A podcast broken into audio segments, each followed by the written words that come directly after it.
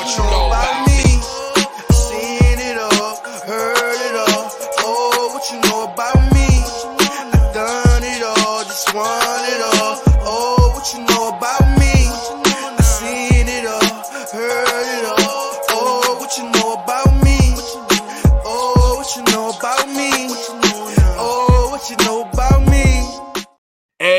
everybody, welcome back to another episode of More Than the Title. I'm your host as usual, Jarrett, Chief Revenue Officer at Outside the Box Digital. And you know I got my brother, my brethren, your favorite CEO's favorite CEO, Chadeo. What's good, baby?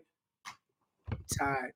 He's tired. He's motherfucking tired. I ain't gonna. I feel like a tired day. You I, no, I just came. I just came from the gym. That should kick my ass. I ain't gonna hold you, man. Leg day. Nah, back I backing. ain't gonna lie. I've been running from leg day, bro. My, I'm still rehabbing the leg, so if I ain't got a full two hours, it ain't leg day. it's any other day but fucking leg day. But you know, we in the building, so you know, we gonna we gonna mm. bring that energy. We gonna bring we gonna bring that positivity. We, you know, what I'm saying we gonna we gonna do it for the culture, and we're gonna get this thing going, man. That's it. You already know. Quick, quick house cleaning items before we introduce this legend, y'all. First of all, shout out to y'all, the followers, the listeners, subscribers, supporters. You know, you guys have been helping us grow and glow every week on YouTube, Instagram, LinkedIn, across all our platforms, y'all. And we truly appreciate it, man. We are here to give you guys the culture, give you guys amazing stories from people that you wouldn't necessarily talk to on a regular basis to feed funnel that information back to the hood, back to us, back to the people who want to learn and grow their careers and make this money and create generational wealth. So, for the first time listeners, this is what More Than Title is about, y'all. And for the return listeners, y'all know what it is. We about to get crazy, man. And also, shout out to our distribution partners, the Alive Podcast Network app, y'all. It's the first women-owned, black-owned podcast network in the world, and we are a part of it. If you guys want more content from black content creators like More Than the Title, make sure you download the app, support your favorite creators, and you know, make it happen. Support Angel, what up? You know, shout out to them and shout out to them for finalists, right? Finalists of the best app of the year Yeah. in the podcasting I space. got, I gotta call. him. I got to. I, you know, I didn't even talk to. I got to call and find out and see. Did, did we win? Did, did we win? Like, what the fuck is going on? But Did even, we win? even to make it to the finals, even to make it to the finals is a big deal, right? Um, it's a big deal, right? Again, we're talking an elite number of people that you can even be grouped with as a founder, as an app creator. It's only a small unit. And then to be nominated for one of the best apps is very, very difficult, right? Because the categories are very stringent and this is not no easy shit, right? So, you know, people out here working, man. So even if we win, you know, just being mentioned in the top five still, you know, s- still needs to be celebrated. You still get flown out. That's it. We, just to know, we ain't the two, three, four, five. You know what I'm saying? That's what it is. You know what I mean? With that said, you already know. Let's Let's start the show. Let's get it rocking. Yeah, I ain't gonna fry. I've been excited for this episode, man. So we're gonna give this brother the introduction he he requires and deserves. So this brother is an innovative, creative, and marketing executive with 20 plus years of experience creating and leading culture defining messages for some of the world's most notable brands. He has held top global uh, creative leadership and global marketing roles at Red Bull, Red Bull Media House, Apple's Beats by Dre, The True Agency, Trace Magazine in New York. He began his career working at Nike and Weed, uh, Wieden and Kennedy, Adidas Truth, Toyota, and Burrell, and many others. As global head of creative Apple's Beats by Dre, he led the creation, piloting, pitching, and selling of LeBron James The Shop in collaboration with Uninterrupted to HBO. He is currently the chief creative officer and global head of entertainment for McCann Worldwide, and he oversees entertainment, social, global growth, global brand, creative strategy, creative and production, and is also let's let's just get the last one. He is the first black man to run a publicly traded agency on Madison Ave, y'all. Let's, let's talk about it. Let's introduce the king, Mr. Perry Fair. What up, baby? Uh oh. Wait, hold on, hold. We, we- we have audio issues. We have audio issues. You can't have all those accolades and no audio. Oh no, you got to be able to say something. No. You can't have all those accolades and no audio. Sometimes, but this is why this is why we live stream, y'all. This is why because listen, you can't make this up. This is Wait, hold on, hold on, wait, hold on. Time out, time out. Throw that picture up. No, we can't hear you. We can't hear you at all, bro. You got to come back in and come back. We heard you on the joint Yeah. before we went live. If you got to come back in, it's all good. Perry, you can't have all those accolades and no audio. That is yo, and we said we was just talking. We was just talking, bro. Is the guy? We was just talking. Oh. nah, no man. That, this is the first black man though to run a publicly traded advertising agency, y'all. Okay, Y'all- so give you got to give them content because you know people out there, um, people out there are gonna want to fact check what you're saying. You understand what I'm saying? Is that better? Oh, Uh-oh. absolutely. We live, baby. He's he's in. He's in. Wait, hold on. Let's give you Talk an about intro. innovation. and thinking about fucking months to work. Listen, listen, Perry, you, you don't, we, we listed we listed like three, four, five Woo. Fucking tech companies out there. You can't be having audio issues. Beats by Dre, Apple. You can't be having audio issues. People gonna be like, "What's really Don't going shame me. on I over here?" got products for days and none of it. I, I, you know? I, I I spent all day on one of them and that shit died. And I'm like, all right, well, I'll wing it. I hear the boop, boop, boop, boop, boop. and I'm like, I, I got five more minutes. I don't. we appreciate the realness, bro. Before you came back on, we was giving you flowers. We was about to give context, bro, because we want to give you the flowers of being the first black man to run a publicly traded agency, bro. So for those Yes. who's listening, right? So to give you context, Perry, I used to work for Con. I was one of the first black employees. Oh, nice. Yeah, so my job was to call brothers like you and sell the archive. And McCann was my territory. So I end up meeting, you know, a lot of different executives and things like that. So for those listening, McCann is a huge billion dollar agency that has a bunch of agencies within it, right? So it could be an entertainment agency, social media, it could be healthcare, and they have all these conglomerate agencies that roll up to one company. And this brother right here was the first black man to run one of those companies or the big agencies on Madison Avenue, which is huge. So think about Mad Men and all those shows you see, y'all. And you know how hard it is to tap into that market as us. This brother Yeah. accomplished that and did it. Uh, I'll give it. I'll even give more context. So, Yep. Ann Fudge was the first black person to ever run a publicly traded agency. That's Mm. why I asked But it. she right, was That's the, why she I was asked. the Right. first first, and I, everyone was like, "Oh my god, it's possible." Right. And I got promoted. I didn't even realize. I mean, ti- your time goes by, you forget, and my phone started ringing. And I'm like, "Wait, why are all these motherfuckers calling me?" Sorry, I curse a lot. No, no, go ahead. No, we love this. We, this is what this is for. This ain't ad week, bro. You're good. And, and Good. and it took one of my one of my close friends to be like, "Yo, you're the first. I'm like, "What are you talking about?" And I I got emotional about it. What do you mean? He's like, I was in my I was in below a little off the time, and I'm like, "What are you talking about?" Like, you're the first black man to ever run at a publicly traded ad agency, and so you understand, like, a privately held held agency is a different beast. Like, I would go to my global meetings at JWT, which was the agency at the time, it's now called VML and out of 81 offices, 81 global offices, I'd be the only black jelly bean. Mm. And then you understand, like, and you go bring your CEO, your your or your president, your CFO, and maybe your CFO. So you three levels deep. I'm president and CCO. So I'm one, two, and then my COO and my CFO are Caucasian. No, it's not even a bad thing. It just was like I was sitting in meetings like I'm it. And then you fast forward to McCann, I'm the first black CCO they had. And it was like, yo, that was 2011. That was 2021. Mm. Message. A double message and a damn. You have to think, and all that time, you you have this massive gap of us.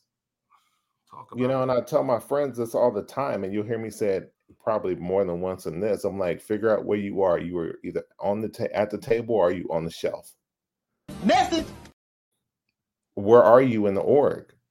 I'm sitting at a table trying to hire as many of us as possible. it. Are Mm. you on the shelf and they bring you in when they pitch in and they want color in the room? Yeah. Yep. The black effect advertising. Shout out to. Walt for, for, for putting that out. but yeah, man, that shit was crazy. I was like, oh my God. And then, you know, I spent five and a half years with some of the most hateful motherfuckers I've ever worked with. Oh, no man. shade. Hey, yo, bro, I, I love it. We gonna get into all that, bro. I- I'm glad you're keeping it real like this, bro. But let before we even get into, you know, I want to go into how did you how did you get into the industry as a whole? What was your background, brother? I Oh, want to yeah. understand your mindset. You and you and that crazy is so I I'm, gonna date myself. All good, bro. I got my my first job going through the yellow pages. Mm, So, and I'm gonna shout out to a company that probably isn't even around anymore, but they were dope. I, I grew up in I grew up in Oak Cliff. If you know Dallas, it's like the Compton of fucking Dallas. I grew up in Oak Cliff. I grew up in the Mhm. hood, and I didn't know anything about advertising. I just love commercials. So I I opened the yellow pages and started with A. And I Mm. was like, I'm gonna keep calling these. I was cold calling. Like I just want a job. I ended up at a company called Susan Jacobs. So I went from A to J Mm. and all but in between were no's. And she was like, "Come on!" Now I was writing press junkins, and she had a, a client, Barnum and Bailey Circus. I was picking up elephant shit and peanut shells. And! That- there was a play called Greater Tuna. I was driving around Dallas, fucking handing out cans of tuna and shit, and press kits. I was writing. It was nuts. Yeah. And um, I got to college, and like I went to Clark Atlanta University. Whoop, whoop, found a way to make one. Uh-huh. it was a service, and um, I I needed I wanted a job, so I did the same I did the same hustle. And I went to lunch with this woman, and she was like, she was an account person for like a, a hotel chain, and she was like, "Sell me this straw." I was like, "I'm gonna sell me this straw." Man, I took her straw out and I put my finger around the glass, and I was like, "Have a drink." And she looked at me, I said, or you could have the straw. And she was like, All right, what do you want to do? I was like, that's I I, want it in. I, so I was wondering where you was going with that. You touched the glass, but that's genius. I thought about because now your fingers is on. She'll know where your Right. fingers. You- you- I'm like, I have another thing you can use. Man, it was stupid at the time because I was, but I was like, I don't have shit to lose. I don't know any better. That's and. I, my first job was um at like locally at like this company called Cole Henderson and Drake. I walked in for an interview. I have a resume. My resume was like, I'm an A student. Like, come on now. I and I they asked me to sit in this meeting, and I was laughing at the work. Mhm. And the CCO at the time, he he slid the uh, not slid through the, through the oh, things that age differently. He threw the, the sharpie across the table and it was like, "You got something better? Who are you?" And I'm like, "Oh, I'm interviewing for a job here." And Mm. he was like, "You know, um, what do you have? What what do you what what would you write?" And I I wrote up I wrote a headline, and that shit won an award. Like, Wow. that was my interview, and I was He and just asked you to write a random headline. This is interviewing. Yeah, I was like, yeah, I'm interviewing. I don't have a job yet. I'm literally sitting there laughing because some of the headlines were like inherently so they weren't bad. It just weren't shit I would do. And I was like, oh, that's not. Like That's not that. it ain't bad, but ain't me, bro. It ain't me. Um, and that's the piece for me is like Jay Z has this whole thing of like be who you are, like be you, no matter where you are, what room you sit in, and that's the part I've always tried to tr- stay true to. And it was like that's not what I would write. I write this, and I won an award for it, and I was like, oh shit! And they were like, we'll pay you because my intern, I, I, my first job didn't pay anything. Mm. So I was literally sitting in college, like I'm flunking out of college trying to get in advertising. And ain't I'm coming into work. I'm the I'm the fridge bandit. I'm taking the tuna fish sandwich. I'm taking the fucking you left the apple on the counter. It's gone. Like I was I was I was like the dude that you you better write your name in all caps on your little brown bag because if you don't, it's gone. Um, but but it paid off like that that took me from that job to like i won three awards with them and then i went to Wieden and kennedy and was like got an internship. I started working on nike. I came back. I was literally lacing shoes in nike town when it existed in phipps plaza and watching my ads air around me on the screens like in tears because i'm like i'm lacing fucking shoes watching my fucking commercials and nobody here believes that i wrote this shit Damn, damn, damn! It was impeccable, brother. and what, yeah, was, that was on point. And then one of the one of the writers from Wieden and Kennedy came in. He came in to buy shoes. He was in town seeing family, and was like, "Yo, what are you doing here? Why aren't you working in the business?" And I'm like, "Motherfucker, I'm black." And as I mm-hmm. said that shit, my spot came on. He was like, "What the fuck?" I'm like, "Dude, I'm in hell. What the fuck? This is punishment. What did I do wrong? I'm brown in the business." Right. you know how hard it is mm-hmm. for me to find a job. And you know, I I graduated and shit, and like powered through it and went to work at Burrell and and, and Tom Burrell was like an amazing mentor. I love him to death. Like he's like Burrell. uncle I never had. Like I love Tom. And he taught me like the ropes and like how to the art of selling and storytelling. And we went on to do like Coke New Classic Soul with the Roots and like all this amazing work. And then everything else is just it's the LinkedIn profile. Crazy. Damn, bro. You said you're lacing up sneakers. You guys, you guys, you want to ask, bro? No. we go mad different ways with No, no, this. no, I mean, I mean, first of all, let's talk. I just want to talk about that, like for real, like the the feeling that somebody could have, like you said, you're in a sneaker store, lacing sneakers, and you're fucking commercial. That you understand what I'm saying? That that's almost like I'm not even being funny, but it's you know, in that type of position, it's almost like you like, yo, I work for Foot Locker. I'm in Foot Locker watching the Super Bowl, watching my fucking Foot Locker commercial come on the Super Bowl. Like, you understand what I'm saying? Like, how that feeling, That it's Even, man, like, that, yeah, man. every Like, day, every day that shit were to run on a cycle, maybe right. maybe 20 times a day during my shift. Mm. And I'm sitting there trying to explain the nuances so they know that it's mine and they laughing. And I'm like, yo, no, really, that's mine. That's mine. Mm. And they're like, no, it ain't. Why why are you here then? Right. Yeah, that's Right. crazy. And I'm like, because I can't get a job. Wow. So so technically, Wow. in saying that, so my so my backup question now is your commercial is airing, but you're not getting no royalties, you're not getting paid, you're not getting anything. Nothing. from this thing? Bruh. It was done as like an intern, like a freebie. you know, I'm so glad time has passed. You want to know something fucked up? I'm Here we and, go. uh, the Please, first please. I've Hold, hold, hold on, hold, hold on, hold on, give, bro. him, give him the bell. Give him the bell. You bell. know the bell's coming. Second period, baby. Second Second period. period. Here we go. So here's the fucked up part, and God bless if if they ever hear this, because I stand by it. I was I went to sleep in my office, and it was like a little closet. So I, I was working late, went to sleep, woke up, I stayed the night, and my manager, my boss, the guy who's kind of managing me, was in the office next door, and Mm. he didn't know I was there. And he was like, if these motherfuckers sell this work, what does it say about us? My name was not on the work. All I had was the hard drive of the original idea, like the original script, Right. the presentation that was sent out. I had to argue years later to get some level of recognition for the work I made by having the original Omega Drive. If you remember those big ass, fucking mm. Big discs. hard drive. Yeah, yeah, Yes. yeah. The, the I had black. that shit on plastic the net. top. Yes, I had that shit on the fucking, and I kept it for years Yeah. to Wow. prove to people that it was my work because no one would believe me because it was winning one show and Lions and fucking Andys and D&ADs and my name ain't on that shit.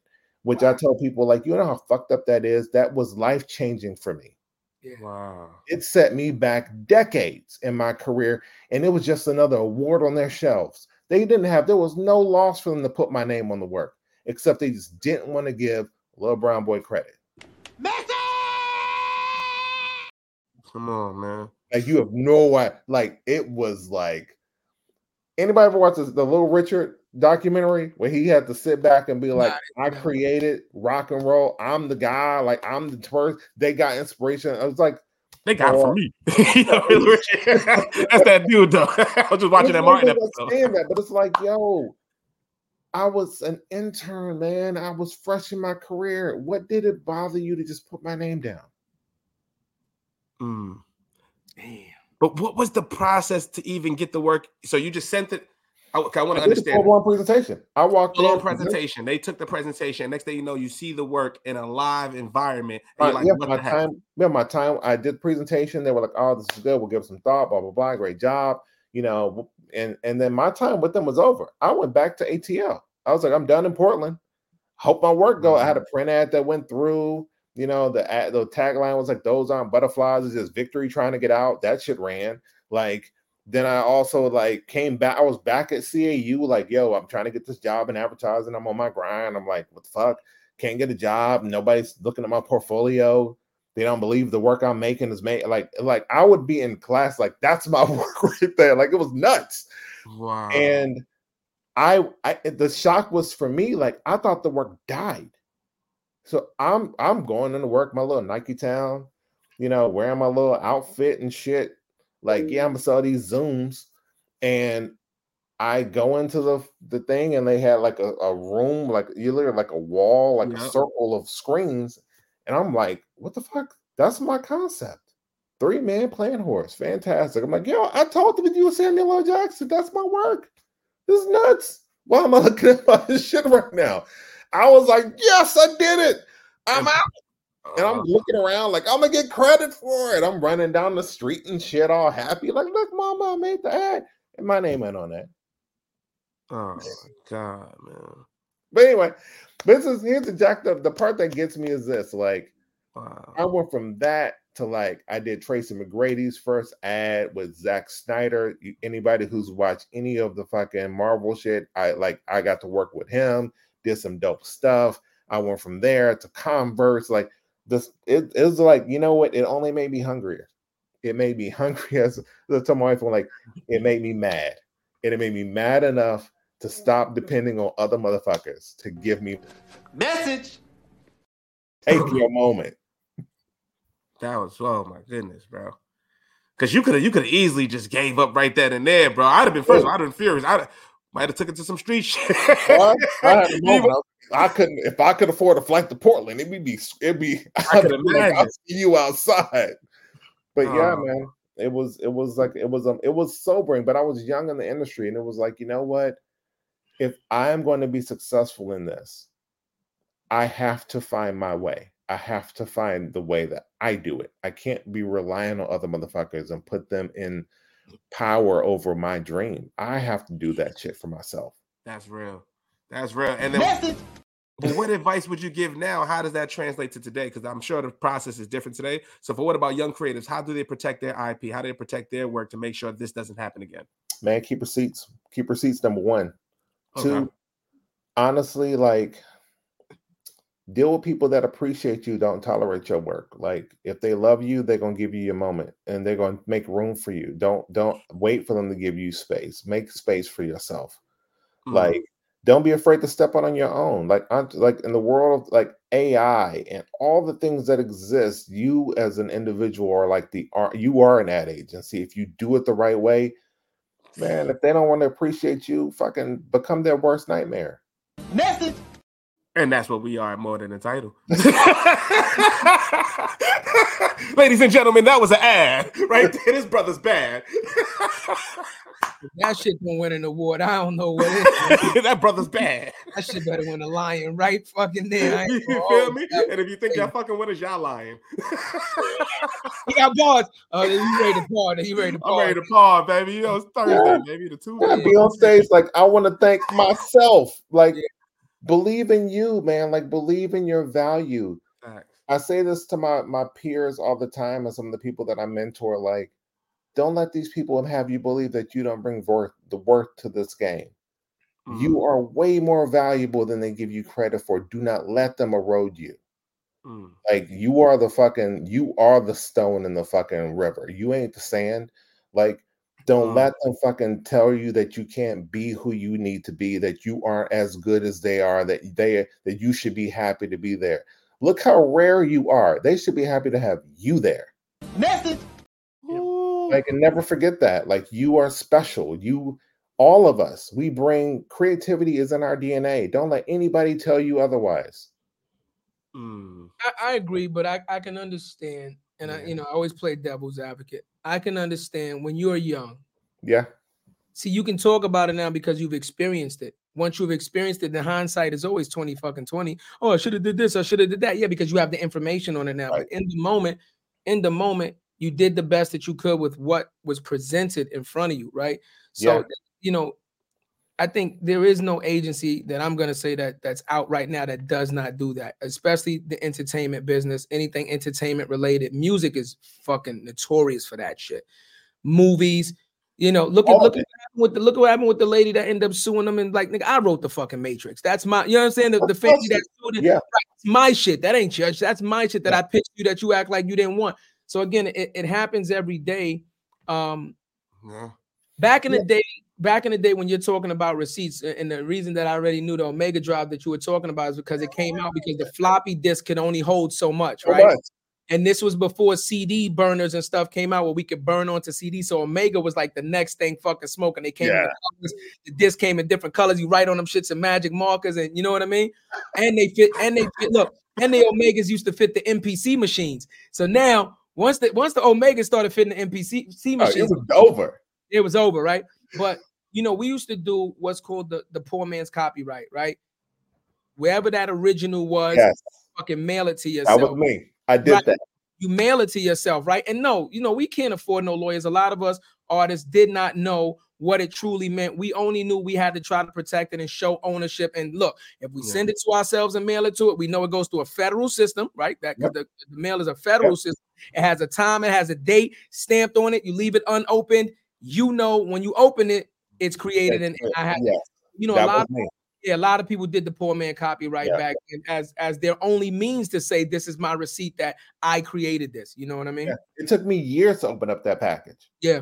It was literally sitting there like, no, Wow. really, th- it's in here. I would go to interviews with it. Like, no, really, it's right here. They're Yeah. like, what is it? If I open it, it's all you got it. I can load it up. I brought the drive with me. Right. Like it was a thing, but like my I agree with you. Like I hit every branch on the experience tree, and that tree was real tall. Yeah. Like Mm. learning like through mistakes, through trial and error, through like and I, I, I tell my friends it's like I've lost everything three times in order to Mm. do- like sleeping on couches, Mm. like just losing it all. Like and not like I went to Vegas and lost my shirt, but just resetting and being like, Leo, oh, y'all didn't tell me this happened. This is what happens next. Oh, mm-hmm. this is what happens when you beat your boss. They they blackball you in your career for a couple years. Oh, okay. This is what we doing now. Yeah. like I I my my creative is infinite. So let's wait it out. That's crazy. And real quick, man, when life is beating the shirt off your back, We gotta pay some bills. We'll be right back. No, you can always get your damn more than the title merch. you can get a shirt, you can get a beanie, you can get a hoodie. There's Father's Day coming up. There's all types of holidays coming up that you can get a nice little thing. You can get a more than the title cup. What else is going to keep your Hennessy or your D'ussé cold for two hour conversation with one ice cube? I don't know. Or, or, or your ginseng tea hot because you know I love my tea when I'm talking. You know what I'm saying? and I'm, Probably gotta get you I, I like I like I like this fucking cup, but it worked too fucking good. 'cause that's why I be having to set burn my goddamn esophagus Two on there, this. It's two seasons. So Two make sure hold up, put it up right now. We got the five, four, Three. three, two, There we go. and we And we- back, baby. I got FOMO. Uh, can I get a cup?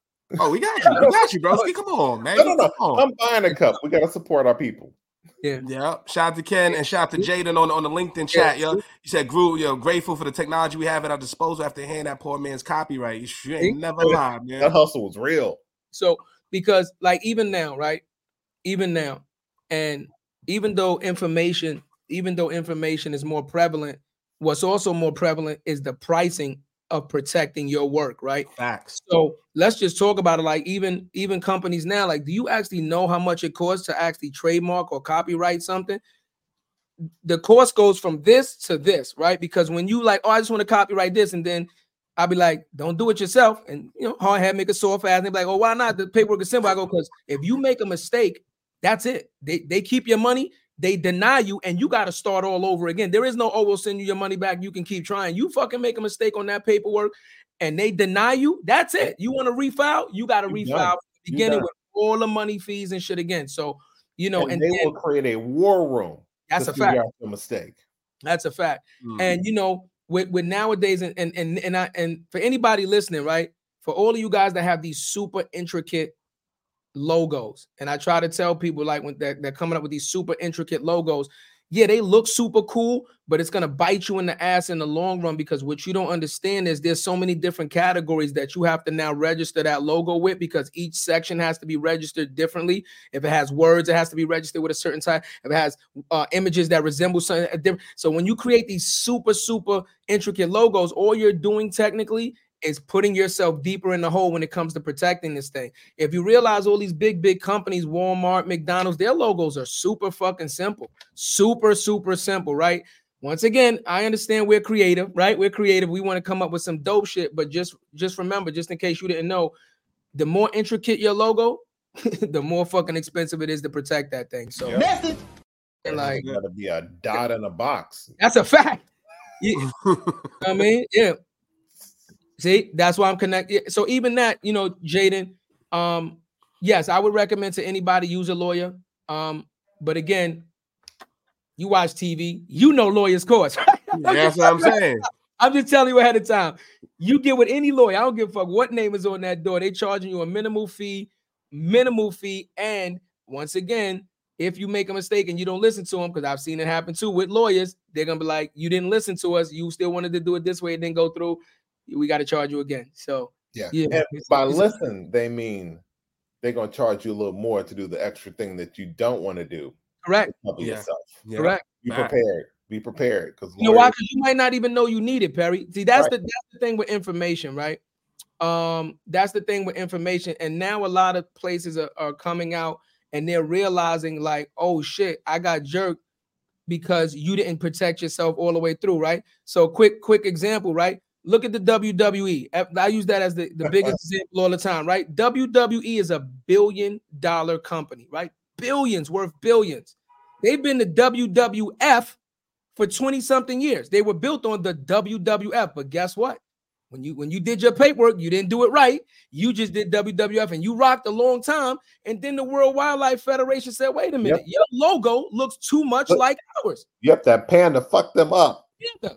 That fucking panda. And they go, yeah, we use the panda, but your WWF looks just like our WW, and we had it first. Message. That money he had and all that connections he had, guess what the fuck he had to do? Change that logo. That's it. We had the And- Vince McMahon. and it- listen, it was a whoever came up with the with the slogan behind it was super dope because they was like WWE get the F out. It was it was fire, like it was fire. What? But yeah, so it was the WWF and they changed it to the WWE WWE, The yeah. slogan get the F out. You understand what I'm saying? oh, now was yeah, it was that- fire. But they did a whole slogan about like a commercial. I gotta F say, one of us made that. Let's keep it real. I hate to say it. I thought I'm putting shit. that on you. I Perry, you thought get it. credit for that Great one, right? job. again, I just say all that to say if it can happen to a billion dollar company and their owner is not our complexion, right? He's not our culture. So if it can happen to him, it can definitely happen to you because he Yeah. definitely changed it after 20 something years of being the best. See, look, as a wrestling fan, I know the story. I'm telling you. Yeah. Yeah. 20 something years of that logo on fucking video games, merchandise, just everything. Everything. And you have to change it now. You Yeah, have to That- rebrand. that's crazy. Yeah. As as we talk about your story too, Perry. So after what is the process? You you got you got the credit for the work. Mm. How did that impact your career once you got the credit? Because you said they wasn't rocking with you, and you was bringing Omega. You trying to say, "Yo, I'm trying to show you my portfolio. This is me, baby." So once they gave you the credit, how did that open doors? By the time I got credit for it, I had made better shit. Mm. Mm. So I was Mm. like, all right, I'll take it. You know, great. I can put it in my book now. I mean, it's weird because it's not in my book. It, here's what it's not in my book now. Okay. And I was like, I You got other shit that what was I fighting for? So, so So that old Like, thing. I made better things. Like it was funny. Like when when I was leaving Burrell, I had a moment where Tom and I would talk all the time, and and um, I was he was like, you know, it's time for your review. You know, Okay. in your in the business, you they you, you do an annual review. They tell you what you've done good, what you need to improve on, blah blah blah. Yeah. And I'm like, let's go sit in the lobby. And the lobby was a screen. And he's like, What we sitting in the lobby for? I was like, Oh, just hang out for a second. That's mine. That's mine.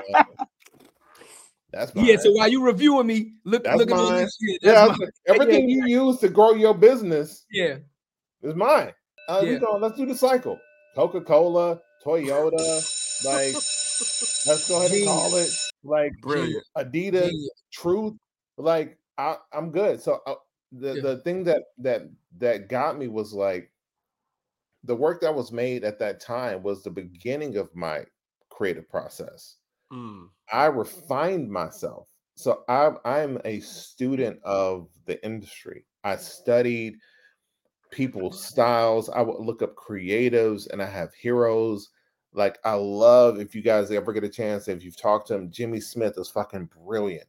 Okay. Jeff Edwards, fucking dope as hell. Jayanta Jenkins, like unconscious. Like, and then there are other people, Tanisha Williams, dope as fuck. So, like uh, Shantika Sigers, fucking amazing. Like I studied my peers Mm. and like learned how to improve my craft. And that's just us. Everyone I mentioned is black.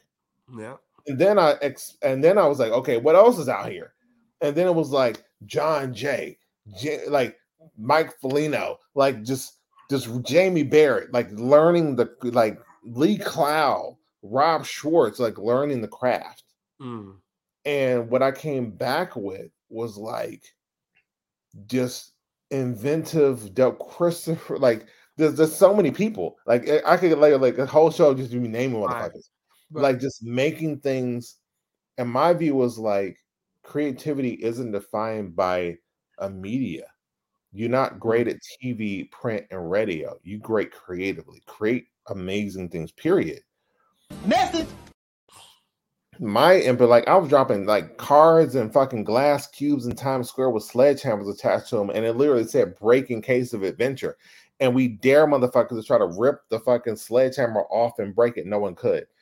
And like, Hmm. how do you do that? And like all the things that that creativity brought. And I look back at the work I did, like, and and on and be honest, that the shit I did for Nike was in '97, and I'm like, yeah, you know what? I'm light years past that Mm. like I'm sitting in the room with I remember I did a I did a spot and Tom Tom flew out for it and he I'm shooting with Francis Lawrence. If anybody anybody watch Hunger Games, Francis Lawrence is the director.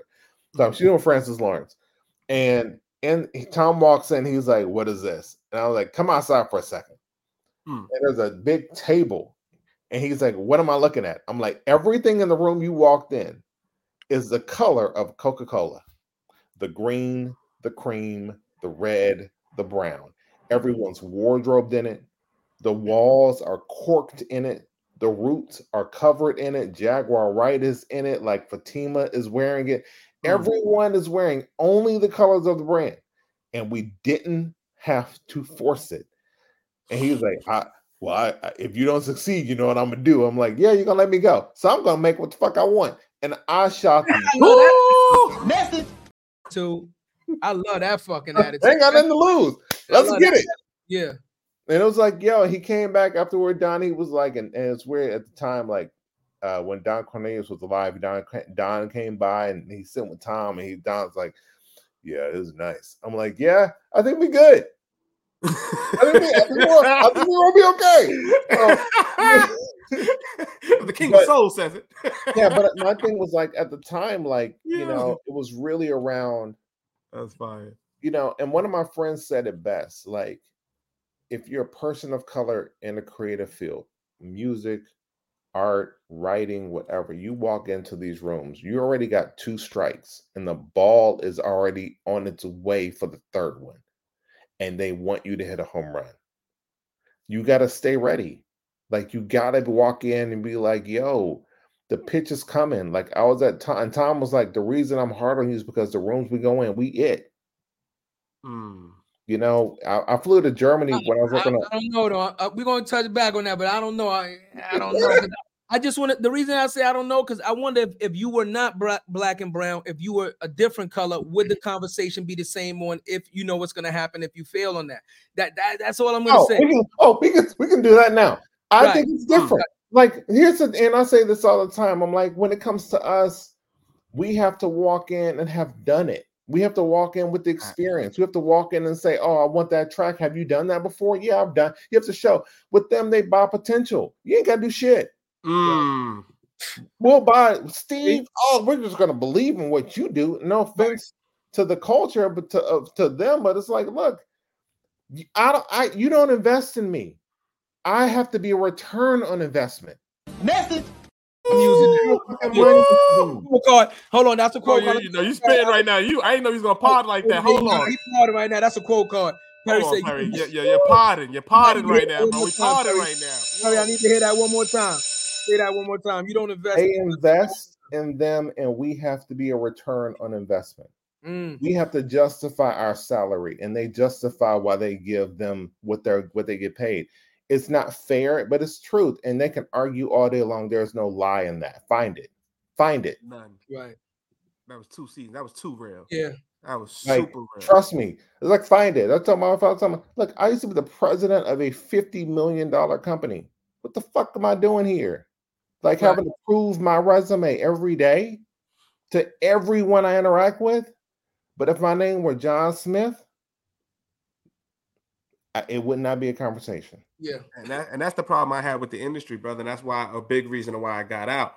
So I used to see companies, the CMOs, CEOs, they will burn some of these startup tech companies to the ground, Ground. massive layoffs. And guess what? Two weeks later, they're, they're, they're, on the board of some other company. They're on the CMO of this company. Like it's like you got to be shitting me. If you talk about portfolio and track record, ROI, what if you perform? What if you produce? But let somebody like myself, who is a top performer at sales, not have Yeah. a seat at the table, not have a say. I couldn't do it. So now we got the table. Yeah, And my thing is like, I'll, I'll do this. Go to perryfair.co and see my work. I'm put it in the chat for everybody. Yep. like I, I and I and I am viscerally transparent. Like, see the work. It's like, yo, I put my buck against anybody. Talk I that put my work against anybody, and I'm collaborative as fuck. I will teach you what you don't know. I don't care if you black, brown, white, green, polka dot, like right hand, left hand, walk on your hands. I could give a fuck. If this is what you want to do, I will teach you what you want to know. And if I don't know it, I'll show you someone else who can help you. Right. Like there's no ego here. There's the secret's open. If you if you us and you want to get in, like I have two brothers. One was my tattoo artist. I'm tattooed for my legs my arms. Over two sessions, this brother got into one school with his brother, finished with a dope ass book. And I'm like, he's like, why are you telling me all this? It- it's an open secret. The more of us that are in the industry, the better Absolutely. transfer your creativity to your to a craft that can earn you your fucking your- that earn you your life and then become the entrepreneur you want to be and go do it for yourself learn get in learn and go Absolutely. And I Message. want to talk about too, brother, and we talk about this a bit on the show, is is also sometimes it's people as us doing dope shit and we don't get the support from each other. oh That- You know what I'm saying? It's the brothers that are at the top. Like obviously you're transparent. There's gonna be so many brothers that are not, you know, that are gonna be willing to help to say, yo, look, little bro, don't go through that door. Here's the ladder. This is how you do it. This is how I did it. Whatever the case may be. Eh, the support comes in different ways. But just the Man. littlest of support. there are a million different types of crabs we all in the same barrel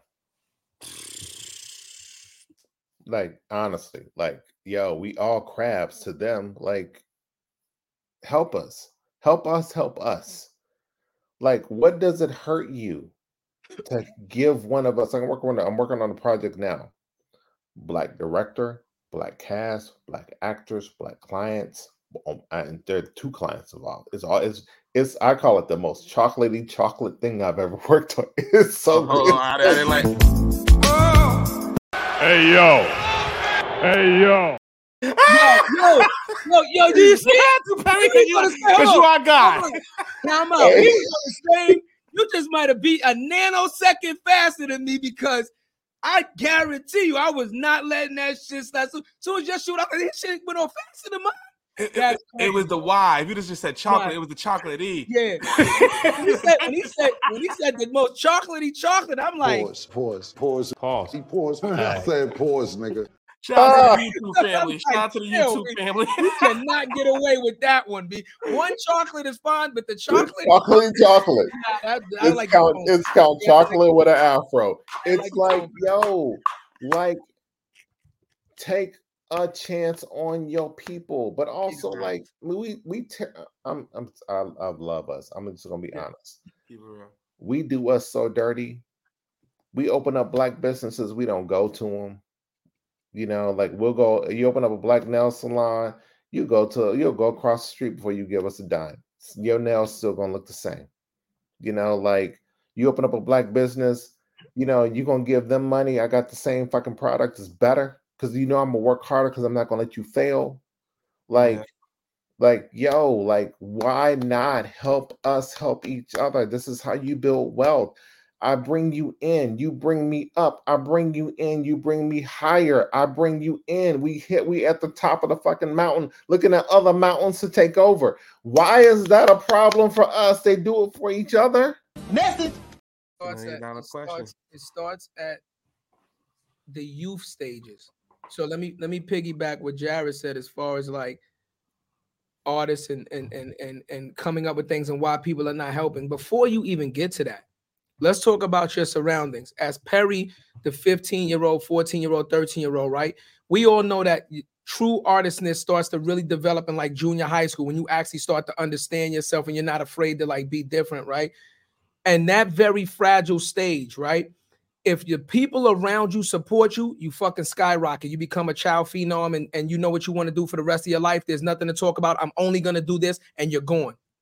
But if the people around you knock what you're doing down, oh, that's never gonna make no money. You're not that good, blah, blah, blah, blah, blah. Now it makes you doubt yourself. In that doubt, you will change your mind on what you want to do. And you might even give up that fucking talent for something else that everybody is more susceptible to saying, yes, that's a good idea. Message. Understand what saying? That's where it really fucking starts at, bro. That's where it's me, you land, like you landed that plane. I, Yeah. I'll say this: like, I was blessed and is lucky. My dad worked at a paper company. right. Mhm. He was a draftsman. He drew fucking machines that he then made. Everyone in my family on his side is gifted. We all draw. My art, my degree is in photojournal, like photorealistic, like draw. I, give me a number two pencil, I will literally draw you to the fucking to your pores. Like to be in a world where you have, and I told my wife that I'm in a world. I grew up in a world where I had infinite access to paper. I would draw ads on the walls in our hallways, Right. take the spanking, and be like, "Fuck it, I'm gonna do it again. I'll see y'all on Saturday." And like, you know, you know, and just really, and my parents, my mom's a psychologist, my dad's a sociologist, my my I have a twin sister, she's political science. My my my older sister, she's a fucking accountant. She's dope as fuck. Like being able to understand the business and the art, and like being in a space where it's okay to to like be who you are. And I remember like the first time I called my dad for advice after I'd done something really big. I'd done like all the DirecTV work. And I'm like, look, I'm throwing robots through walls. I got fucking firefighters freezing in place. I need your advice. And he was like emotional. And he was like, I have taken you as far as I can go. Wow. Hmm. I have Wow. no more advice to give you. Wow. Your my road with you ends here. I don't know what to tell you about the future. Wow. I am now watching you become the man that you fought to be. So mm. I'm only here to help you. Powerful. Dude, he and I both ain't my dad. If you my, my dad's 21 years Navy, he does not fucking cry. Like he was all fucking emotional and shit. I was like, what the hell's happening here? I've never had this connection with my dad before. He, I'm used to him like chasing me around the house, me he gonna fuck me up. Like, it's not that bad. yeah, I, I felt It's not that bad, but that's know dope what as you mean. hell. But like you know, but just just being in a space where you have black parents that look at you as more than just a teacher, a lawyer, a doctor, a blue collar worker, and will look at you and say, there is a craft, there is creativity in you, and I might think of it and be terrified because I don't want you painting on the sidewalks in New York Yeah. but there is something in you that I believe in enough to trust you. Yeah. And I think that's the part that we as a culture don't believe in. We don't trust in our creativity unless it's like comedy or sports or some other thing that we can visually see, this hidden industry. Like I tell my friends, I'm like, yo, man, I make more than the doctors I go visit. I make Message. more than the lawyers I pay. Like, and they are wrapping their heads around what I do. Like I was talking to one today, and they're like, "How much? What do you make?" I'm like, "Blah blah blah," and they're like, "Say it again." it's like, "Yeah, whatever. I'll say it slow for you. Did you stutter like- that zeros on that? Yeah, I, like he's like, "Wait, monthly?" I'm like, "No, motherfucker, that's annual." He's like, "Oh, Yeah. oh, oh, oh, oh, oh, okay, hold on for a second. I'm like, "Yeah, Yeah. you gotta throw some zeros on that shit." But it's like, Yeah. the Mhm. fact, and I tell people all this all the time. I'm like, "Yo, if you knew I'm gonna switch gears for a second. If you Yeah. knew how much you could make using your brain and what's inherent to you as a culture, Yeah. you would shift everything you have into the creative class as fast as fucking possible. Over, take over music, VO, dance, choreography, wardrobe, culture, insights, hair, makeup, like all these things. Mm. And I'm I, I stopped. There's so much to do. Music, sound design, foley, like oh my god, the things we could take over if we just said, "I'm gonna get in this industry and I'm gonna bring my friend in, and they're gonna do the hair. They she's gonna do this. They're gonna do sound. Like, bring your people in." But off the understanding that if you fail, we all fail. I say this all the time. Like I tell my wife, if if I'm competing against you and we're on the same team, who loses first? She's like, who? I'm like, the team does. We are the team. Mm. We we we're the- we're we're the team. So if we're competing against each other, who loses first? The team does. Fucking Pippen ain't scoring on the other fucking end of the goal. You lose if I lose. Right. The fact. So if we're on the same team, fucking lace up and let's get it. Yeah, that's facts, man. That's that sound like something that Will so our brother Will said something like that two weeks ago, man. He said racism is a team sport. If we don't play, we lose by default. Yes. That's one of the realest lines I heard. I was like, damn. Nobody on the bench on this one. Like, get up and fucking go. Yeah, man. But that's the problem, brother. It's the problem, man. It's one breaking through, right? You just said something that was super impactful, bro. You said Tom Burrell, one of the legends in this space, was telling you that when we get in these rooms, we all we got. And he's well proven as well, bro. So we're always constantly proving ourselves. So imagine for the person, let's say like myself, who has brand power, but may not be proven in the portfolio space, but have all the creative ideas to do what I need to do. How do you break in? There is none. That's the hard part. You have to create your own space, and that's what we've done with OTB, bro. Like, trust me, trust me. I'm a musician. We we make beats, we make songs, we do all that stuff. We creative, we're artists. We do everything ourselves. We done grown this channel to a million a million views in five months.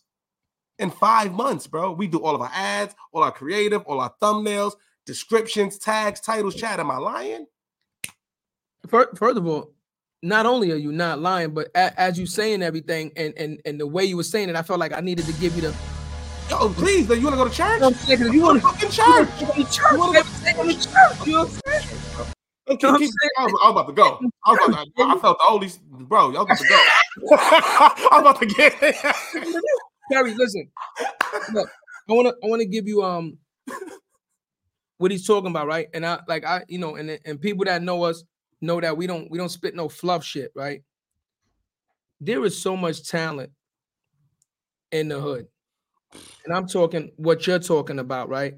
But the problem is twofold. One, it's who are you looking at as a role model in the hood to say, I want to be like them? That's the first problem, right? The second problem is who is successful in the hood that is at a level enough to understand what talent actually looks like and then to help nurture it. So it's, Mm, it's a twofold problem. You understand what I'm saying? And like I said, I'll use myself as an example, right? When I went, I went to a, a, a school for football, high school, and I ended up playing three sports and and you know being all state in three sports. But I took the specialized high school test, and my first school should have been for math and science. I went to Bronx High School of Science for orientation, and should have went to Bronx High School of Science for this, for like engineering and math and science and things of that nature, right? The specialized high school test, Brooklyn Tech, Stuyvesant, Bronx High School of Science. I passed it all, and I was like, okay, I'll go to Bronx High School of Science. My mother walked me into the auditorium. We went for orientation. I looked to the left, I looked to the right, nothing but Asians. I'm like, I looked at my mother like, you're out of your fucking mind. If you think, Now, again, I'm fucking 14 years old, and she let me make a life changing decision in that moment because I was like, it's no way that you think I'm gonna be the only fucking black kid in Right. this school. Culturally, that's not gonna work for me. You understand? And I walked out and she allowed me to walk out. Think Like- about the ramifications of that alone, like how that changes the entire trajectory. of your life, of everything. Like I use the example, like between Beats and and and Red Bull, I took six weeks, I went to I, have- I, my best friend is an expat. He's a he lives in he lives in Cape Town, and he was doing this kind of like creator hack in Nigeria. Not Nigeria. I'm sorry, Kenya. We were in Nairobi, and Nairobi has the highest density of young people on the planet. Okay. They've already they, they don't do desktops. They've leaped everything's mobile Okay. and we're doing a, a creator kind of conference and like hey there are 400 kids a little more i'm, I'm around thing so forgive me on that it's around 400 kids google donated about 100 phones Right. so we got to teach 400 people how to use social to create a, a, an ecosystem that generates revenue for them Mm. so we teach about 100 kids how to do it. The next day we come in, 200 kids know how to do it. See? The next day we come in, everyone knows. Everyone has content. Everyone has something built. Everyone has their platforms done. The attention that we put on the things that we feel like we celebrate. Look, how much, how long, how long does the average player in the NBA last? The Like, Not long. eight- eight Well, to ten. 12 no, no, it gotta be like 12 years now. 12, 12 years, years. 12, But 15 like, years. how long? How long do you think you're gonna make it in a creative class? How long, Chatty? How long do you think you're gonna be in this business? Double that, Yeah. quadruple that. Maybe triple, yeah. Yeah. Yeah. Jarrett, you, how long? Like So, your money compounds over time. You make more. It's like, yo, they're gonna pay you bottom at the for your first year if you get drafted. In second year, they're gonna balloon your shit out. And then guess what? 90% of y'all motherfuckers are gonna lose your money by the time you're done. Our mm. industry has a slower burn. And it's like, yo, like if somebody told you that your son will enter and make eh, okay, and then year two, year three, the sky kind of opens up for them to make music, to draw, to do all the things that you laugh at in the neighborhood that they do. Like, why wouldn't you want them to do this? They're gonna make more than little Johnny that wants to be a lawyer, or a doctor, they got, you know, they it's just the way the cult, the way it works. And yes, a tough craft, but the if we can just invest in us and put us into this space beyond the things that are popular, it's like like I beg, I, I I spend a lot of time begging parents to put their kids in art schools. Yeah. They're like, I need them to be a lawyer. For the, for the same amount of money, they're gonna make more. If they do it the right way. If you just look at it differently than than what you what your bias is for our for creative. Like doing music is one level, and there are all these other things. I'm like, look, have you heard of smoke and flame? If you if you have a flame artist kid who loves doing retouching, you know how much they make on an hour? I watched the guy. I'm not going to say the name of the company. I mm. watched the guy what I was doing color. I was doing in the color. is called telecine. I was watching the guy doing telecine, Right. and he hands me the Robb Report and says, "Should I get the black or the or, or, or the red Ferrari?" and this motherfucker buys a Ferrari while he's doing my session. That is a true fucking story. I have Mm. witnesses Message. out the world. I'm, and I'm in his building. And I'm like, Crazy. motherfucker just bought a Ferrari in front of me while we fucking order hummus. The hell is wrong with my life? What am I doing here? Like, and I'm sitting back like, how many of us? And I, I walk back in. I said, "Yo, blank person's name. How many? How many people that look like me do what you do?" He was like, "None." Mm. I was like, "Fuck." Well, I'm a little too old to be bringing you your lunch, but this is a dope ass idea. If I could find somebody that I knew that could do it, I'd hire him. Yeah. Mm. I want to see us buy that. I love to see one of my friends, and that's the thing. Like we get envious. Do you want? I want to see you buy a Ferrari in front of me. Fuck no. But actually, yes, I do. I do. I do want to see you buy that. I want to be proud of you for that. Yeah. Because what it goes in to take to get just one, man. And Yeah, like yo, you get it. Get your shit. If you if you fucking run, like I was telling somebody before I got on this call, which I, uh, I admit I ran a little late. Okay. I was like, yo, I feel like I'm running down the street with a kite blowing in that motherfucker. Like there ain't no wind. Like, yo, we have fucking like the we are the win for ourselves. Like go get it. Like I, I, I, I it's I sound like a broken record, but I'm like, it is. It is. We are the end of the rainbow. Yeah. Yeah, but it's it's it's a it's a mindset, Perry, and uh, you know, I- I'm not gonna be long winded, but when you, you He ready to paw, my boy. He about to- it, bother, it bothers me, it bothers me deeply because I feel the way you feel. Like I Nice. when I'm I did I did um construction for about 22 years. And as I came up through the ranks, one of the reasons that I stopped working physically is because I'm like, motherfucker, how long you gonna keep working physically? You're only gonna pay me so much for this. I know all the money is getting paid for this. So I started going to school and getting my certs and I bumped up. The moment I bumped up, the first thing I did when I got in charge is I'm like, my whole crew gonna be black. I don't give a fuck. You don't like it? If I lose Yeah. fire, fire me anyway. I don't give a fuck. My whole crew gonna be black. So I did that. And then when I walked in these rooms, I was the only, you understand what I'm saying? Black person in the room, and I had to do it.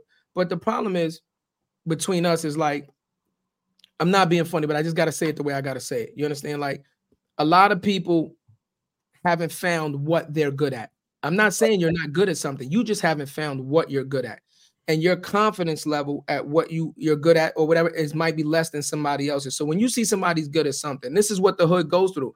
Let's say you don't know you're good at something. You see somebody's good at something. You're like, okay, this kid, Jared's good at basketball. Then Jared goes, but guess what? I play baseball too. Now he's a fucking Bo Jackson. Like, oh shit, Jared fucking plays baseball too. You haven't found what you're good at yet, but Jared's good at now fucking two sports. You understand? Then Jared's like, but not only do I play baseball, you understand what I'm saying? Oh. Right, I the fucking the saxophone. You understand? What ends up happening is you get people that showcase this talent. And remember, I said it starts at the younger level, right? It Mhm. starts when you're a kid. You start seeing who's ta- you already know who's talented when you're a child. Cut it out. This is what I'm talking about.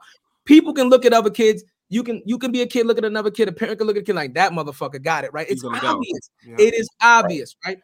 Jared's son right now, my godson and my little cousin, he's like five. He be in the room writing scripts and all that shit, like no, like literal scripts and like yeah. I'm gonna do I'm gonna do YouTube uh, like at five. So you can already see where his brain is working at five. Now, here, this is what I'm talking about, right? If Jared supports that, this kid skyrockets. Maybe he'll be a fucking millionaire before he's 10 years old. If Jared's like, yo, YouTube is stupid, you're not gonna make no money from you, or something like Right. that. Now this kid shifts and like he doesn't believe in himself, and now you got to go through what you go through. But the hood doesn't like to support each other because they can't support themselves. But I even go better, man. Like they Mm. don't we don't support ourselves, but we also don't ha- we don't know how to handle criticism. So like Yeah. I give my dad a lot of credit. And I, I remember the thing he would I would it was a task. It was weird, it's crazy. Like there was a couple of things he would put in front of me that were like impossible challenges. The first time I sat with him, he drew he's an amazing artist. Right. He drew like a mouse on a teacup. And he was like, see what you can do. Drew it, it looked like shit. Honestly, I, it was bad. But I was young. And the next time I sit down, he he would draw it again. And he was like, try again. And then he'd give me feedback.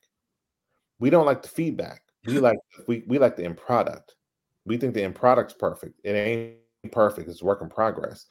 And Mm. I drew that fucking mouse in the teacup for fucking months Right. until I could draw it while looking at it. And the next time he sat me down, there was no fucking mouse and teacup. He said, draw what you remember. Mm. I had to draw that motherfucker from the top of my head to make it match. Right. Mm. And he was like, All right, now you can draw. Now go draw other things. And it was Mm. like, he taught me the craft. We don't want to be taught the craft. We think talent is the entry point. Talent's on the beginning, talent at the end. Like you can be an amazing basketball player, but there are a lot of people that play basketball that don't know how to play basketball. There are a lot of people that know how to play that that play music that don't know how to play that don't know how to read it Yeah. can't sit back and be like, give me a three fourth time and make that a half note. They'd be like, what, uh, what, what, what, what, what? Like, no, why don't you play it for me first? No, read it. But like, we reward talent without thinking that it needs to be refined. We look on Instagram and TikTok. There's you know much shitty ass ideas I see on TikTok and Instagram. Everybody's like, "Gay." You say, "Hey, you need to improve your shit." Everybody fucking hates on you. It's like, look, man. I tell this all the time to my to some of the people I work with. Like I study the craft of making shit amazing. You Mm. just made something. Take the feedback. It's not like I'm trying to kill your work. I just want to make you better. It's like I don't benefit from your likes. I don't care. It's like so that's the piece for me where it's like we as a culture, yes, we celebrate those few that do well. But for the ones that don't, let's be honest. Look, you know, Raheem sucks at fucking basketball, but he's a dope ass. He he reads the game. Maybe he should be a coach. Yeah. Like, you know, and that's the piece where I feel like we need to be a bit more self-aware about us. Like, Self-awareness. Yep. you know, like how many people try to join the NBA? How many fucking slots per team exists? Like, come on, that's like hitting the lottery. But there are so many other things you could be. You know, like I, I, I sat there with the team. Like I, I was getting my haircut the other day, Mm. and there was a dude getting a haircut. This motherfucker is the e-sport player for the Lakers. He plays fucking 2K For a living. for a living, making fucking six figures out the ass. Gets rings. If the team wins, not his team, the team. And then his team. And he was so anxious because every barber in that motherfucker was like, let's go upstairs. Mm. Let's get it. Let's play. And he's like, oh, well, you know, I mean, you know, they're like- they're yo, if I win, can I get on team? Because I'm about to fuck you up. And I'm literally sitting back like, all of you could be him. Facts. Message. him. Like we just gotta view it differently, but nobody told you this this this opportunity existed for you across every team in the league. And Absolutely. that's just basketball.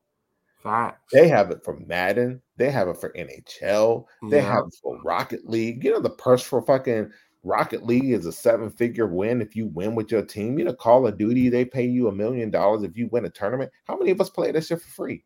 League up. Like the opportunities, I was like, it's it's mind-boggling. Yeah, Like, I, I- it's- it's I didn't know they changed 2K to six figures though, because I made the last draft. I was gonna get drafted before the Yeah. you know that before the what's the console. Don't play console, play desktop. Oh, see, that's where they lose me. Yeah, I play console. Yeah, and that's the kicking their dividing piece. The console that person goes is smaller. to but that goes back back in the days because we we actually did that. I don't know if you remember this, Perry, and I'm gonna date myself on this, but I don't give a fuck. Like we did that back in the day with the blockbuster tournaments. I used to win the Street Fighter blockbuster tournaments all the time. My my brother, and I'm gonna shout him out because it is what it is. Like in the wrestling, like I don't know nobody better. Like Right. he he should have been like. Yo, this this nigga was different. Like, no matter what we did, he could not beat in wrestling. Like this nigga lived, eat, breathe shit. This fucking wrestling game every year came out. He would get the championship belts for, and we did that back in the day. But again, not knowing that could be a career. Why? Because it was nobody in front of us to say you can do this as a career. You know what they just saying? Oh, you play video games, right? Look at your parents. You know what they say? Stop playing video games all day. You know You play video games all day, but Ninja making twelve, making a million dollars a month. Right. But, but again, Absolutely. and your parents look look at the time frame, right? In your parents' eyes, right? Remember when video games came out? Video games wasn't out in a lot of parents' timeline. They came out in their children's timeline, so they can't Yeah. relate to it. You Yep. understand? So now when you see me on the video game all day, all you doing is like, oh, that's all you, You, do is play. wasting time. You wasting time, right? And like I said, that right there is like you you can you're crushing a dream before we even understand what a dream is. Yep. Yeah, Yeah, I'll man. go back to You know what. I'm saying? Love it. So it's it's important to, like I said, I I don't I don't never want to put this like it's a cookie cutter answer because it is not. Yeah. I, I think it's systemic. I think a lot of us do not realize how damaged we are subconsciously because we are subconsciously taught this this this hate this there's such a competitive nature um to things that it's almost impossible for you to give somebody else flowers without feeling like you know what I mean. I mean personally, I don't like for me, I don't I don't get like that shit don't move in me because I'm like I don't give a fuck because if it's I believe what's meant for me is meant for me, and you can't have what's meant for me. And I cannot have what's truly meant for you. So if you do something, shit, congratulations. I love it. You win it. Fuck, let's do it. But Yeah. that's me. I'm, I'm I've always been different, but it's, it's too many of our generation that we got to try to teach them. We got to figure out a way to try to now start teaching this this more support, this more love, this more camaraderie shit instead of just this competition, competition. But You think about all the other groups that exist out, and I, I will leave that open. Mhm. All the other groups that exist out. They support each other. Yeah. And You walk in the rooms, and you're like, oh, y'all are all here. Yeah. I get it. Like we are the only ones when we see one other person in the hallway, it's a fucking tumbleweed rolls across fucking cubicles. Yeah. Facts. Like, like ain't a showdown. Like, no, motherfucker, this is Guns of Navarone. This is a few dollars more. This is um we supposed to be locking arms and fucking getting getting it. yeah, It ain't a sh- and they they set it up to be the showdown. absolutely. Then that's Message. It up to be the showdown because there's not too many of us, and we know what we have to do to get in that room. And when you get in the room, you want to protect that at all costs. God bless them if we start talking to each other and comparing notes. Uh, oh my goodness, yeah. We start by what your receipt say? My receipt say we a dollar short. Mine too. Like God blesses when we start That was comparing. How many times we had Like that game planning.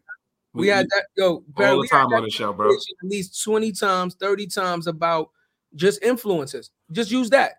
Influencers don't talk to other influencers. Say this is what I'm getting for ad. This is what I'm getting. This way you should start. This is what this looks like. No, we have we've had we've had that conversation. With, almost with big influences, right? Yes. Yes. nobody talking. Nobody saying. Let me Tide show you. all ships. Like talk. What what's the secret? Fuck, you not getting paid as much as as you want. Why would you hide that? But wait, fuck here's the funny thing. They don't want to tell you how much they're making in the moment until they get to a certain level, and then it's like, yo, look how much money I made and look how much money I got. That shit. Message. It's Then it's like, look, look at me, look look at how the much money I you got. lost in the meantime. It's hole in your pocket walking down the road. What you talking? What, you Right. really? Right. See, so but I think, but I think, like you said, bro. But this is a big reason why we created this, bro. Like other people, I know people from my hood, bro. They wouldn't even know that you exist or what is possible. They got to be able to see you. They got to be able to touch you. Like when we, when, when this thing goes, oh, we coming back and showing everybody what's up. Yeah. You know what I'm trying to say? We're gonna open up media centers in the hood. We're gonna open up podcast studios. We're gonna open up regular studios. We're gonna do days days for the community, shit like that. That they have to see to bring a Perry through, to bring a Mike Barron through, to bring whoever we bring through, to show them that success happen on any level, bro. And that's what it's about, man. People don't like. So can you tell? Which segues into that? Can you tell us some of your best works, bro? One one work that you're proud of. Like you ran Red Bull, so you can tell us about that. Like Red Bull, the P&L, the creative, everything, bro. Come on, Yeah. that's crazy. Now Red Bull was fun. Like Red Bull, we did like uh a couple of films. We created a sport for about two different companies. One was called Sand Scramble for Polaris. So they would give us vehicles. And we're like, look, we don't we we had the vehicles you gave us last year. But what you really are doing is a product demo. And so what we want to do is create a sport that takes the best. My dog's probably gonna start barking oh, the Okay. best of what your products do and create a sport where the best people that ride it can win it. It's a product demo, but it's a sport. It's called Sand Scramble. And then we did one with like Yeti. We did something with Kia where they gave us like a ton of money to do like a content series, a commercial. I remember sitting in a bar with my former CMO Red Bull, and we had run. We're running in the play, the the the MLB playoffs, and we're like, Red Bull commercial came on, Squiggly Lines, Red Bull gives you wings, and then the Kia spot came on, and it's Red Bull logo for 20 seconds, Mhm. and the person doesn't touch the car, the person doesn't drive the vehicle, and at the end of it, I look at her and say, they paid us 20 million dollars for a commercial for their car and it's our logo up longer than theirs Message. Wait, ho- ho- hold on one second. We gotta pay some bills. We'll be right back. Get a Kia Forte 2020. What we gonna do? You can see Chadeo cruising. The same Listen, uh, listen, man. Kia holla at me, B. Holla. holla at me and Chatty. Let me tell you something right now. Sedan, station wagon, motherfucking SUV. It don't matter. We It don't driving. matter. Don't It don't matter. Send me, send me, send me a Sorento. You know what I'm saying? And you can take two zeros off. You can throw in a 20 pack. we did it with we did it with two kia forte Send me a Sportage. Huh? You feel? You shit me? We- yeah, we tricked it out. We were like, look, it's a front wheel drive car. We're gonna flip it to rear wheel drive. We're gonna add it, make it drift. We brought in the Drift Brothers from South Africa. We did a content series of the making of it. Like we did a whole thing for them. They like they Kia was an amazing partner for this, and it was just like, yo, we've never done this before. Right. And but Red Bull was very much of like we they gave thoughts to to ideas. They gave w- wings to thoughts and ideas. And you're like, yo, I want to go do this, and they'd be like, run the run it to make sure you don't fail. So we're gonna put rigor behind it. But when you do that, go. We got you got the complete support of the brand behind what you're doing, which was amazing. Well, Rebels nuts anyway. I mean, their, their whole model is crazy shit. I love man. shit they're- you ever seen anyway. So yeah, but there are wasn't very few red tape. companies I've left that I'd be like, yo, I'll lace up and sign a fucking non-disclosure agreement. So if I get hurt, I ain't blaming them for it. I go back to Red Bull in a heartbeat. Red Bull don't play. They are about their business when it comes to knowing their brand. yeah, Yes, crazy, crazy. and they they owned it. But like that one to me was like a big moment. Like Red Bull stuff was great when I worked on DirecTV. Like the work, it's in the book. That shit was amazing. Being able to robot through walls, freezing time, like playing around. If you look at the stuff on the on the site, like the robots are throwing outside of maybe one shot, which I was it was a gratuitous one. I wondered. Mhm. Every shot is where the TV should be in your house. That man walks through and presses pause every place a television's supposed to be. It's dope. But Mhm. it's like watch it. And then like, you know, working at working on beats, like sitting with LeBron in like New Orleans doing All-Star game and bringing in like 2 Chainz, Jesse Williams, like, you know, Oakley and being able to have a conversation around just the the sport and the culture and being black and influence and all these things was freaking amazing to be able to do. Yeah. Um, and then to sit down and go to New York and sit in front of HBO and show it to them, and they're like, "Okay, this is kind of nice. We want this." And we're like, "Yeah." It, the pilot that we shot don't look like the shit that ran right, right. but Yeah. it was like it was amazing to be able to have these very honest conversations that black men have in barbershops all the time around topics Yeah. that most people don't that aren't black get visibility into and we didn't have to fucking change our tone we didn't have to pull our punches we could have honest conversations Mhm. and it felt super real about what we were doing and that's the piece that that made me really proud is that being like black and being able to say like we're to show us being seen in these spaces was dope because I've done work for everyone else and it was like, are we doing this for us? Oh yeah, and th- th- let's make it as real as we can and not have to apologize for it.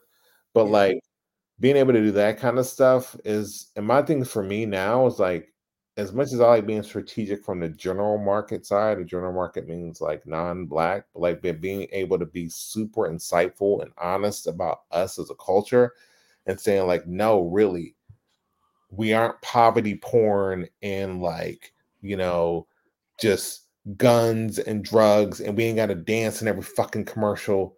we can be more. We can be we are more than this. Yeah.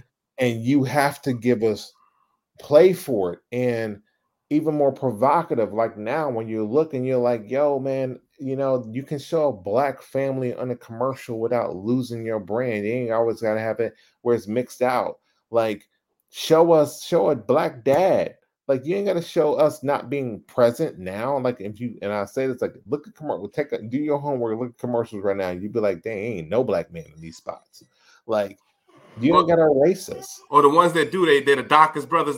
Brothers wear hats, and White socks, hats. They wear shades like that. we be in the spots. We be in the. First of all, you get your Kia Sorento, a twenty. First and foremost, we we we buy Kias. Listen, we talk, Yeah. we talk, we've talked about that again numerous amounts of times. Stop pushing narratives that are just not fucking true, right? I get tired of seeing this shit. I'm not being funny, but it's like every black family, the kid got curly hair and other. Every fucking black kid ain't got that kind of Interracial. Can he have a fucking fade? Like, Yeah, what's like, wrong with I'm this? saying? Like, I, it's very rare you see somebody, a man with maybe locks or something, like you know, some nice locks in his hair or some nice fucking. Br- They're not showing that shit. It's almost like No. It's almost like the closest to whitewashing you could do. We're gonna give the fucking mixed kid with the fucking curly hair that's not too dark, but not too light, just enough to be like, yeah, she's black or he's black. You know what I'm saying? And I- and, and it reads, it doesn't resonate with us because it reads fucking corny. it reads unauthentic. It reads corny. Message. That's why I I argue and push to have us in these rooms. Yeah. That's when there's an absence of us because what you get is a bias and a stereotype and a parody of who Yeah. we are from an outsider's perspective Right. versus like that's not how I grew up. I would never wear that. My hair is not, my girl don't wear her hair like that. My man would never have his hair looking like that. What the fuck? Everybody gotta look like Bryant Gumbel? Like uh, what Exactly. here? Like Yeah. no shade Bryant Gumbel. I get it. Go for your brother. But like that's the that's the piece for me. It's like, yo, show all of us, not just a part of you about the hair you want to touch on the fuck at the fucking airport. Like show all of us Yeah. all the things we do and not just the thing that's entertaining for you. But, but you Like it. that- You nailed it. They don't. Some there's a lot of good leadership out there. Some, especially like the white leadership that understands that we are part of that general market. There's a lot of white leadership that doesn't think they we're just multicultural and we're just a a, a niche, a niche market, right? So when Yeah. you're doing a big ad for like a Mountain Dew or something like that, big global brand, and you're trying to bring the culture into something that's mainstream, that's where you get barricade. That's where you get blocks. That's where you get obstacles and shit like that. Am I Yeah. wrong or? Yeah, you're right. My view is also like I always put it like, look at the audience you missed. Exactly. Like your work was great. It was sorry, your work was good. It could be great. Yeah, your people feel comfortable watching it, but then you have a whole group of people that cringe.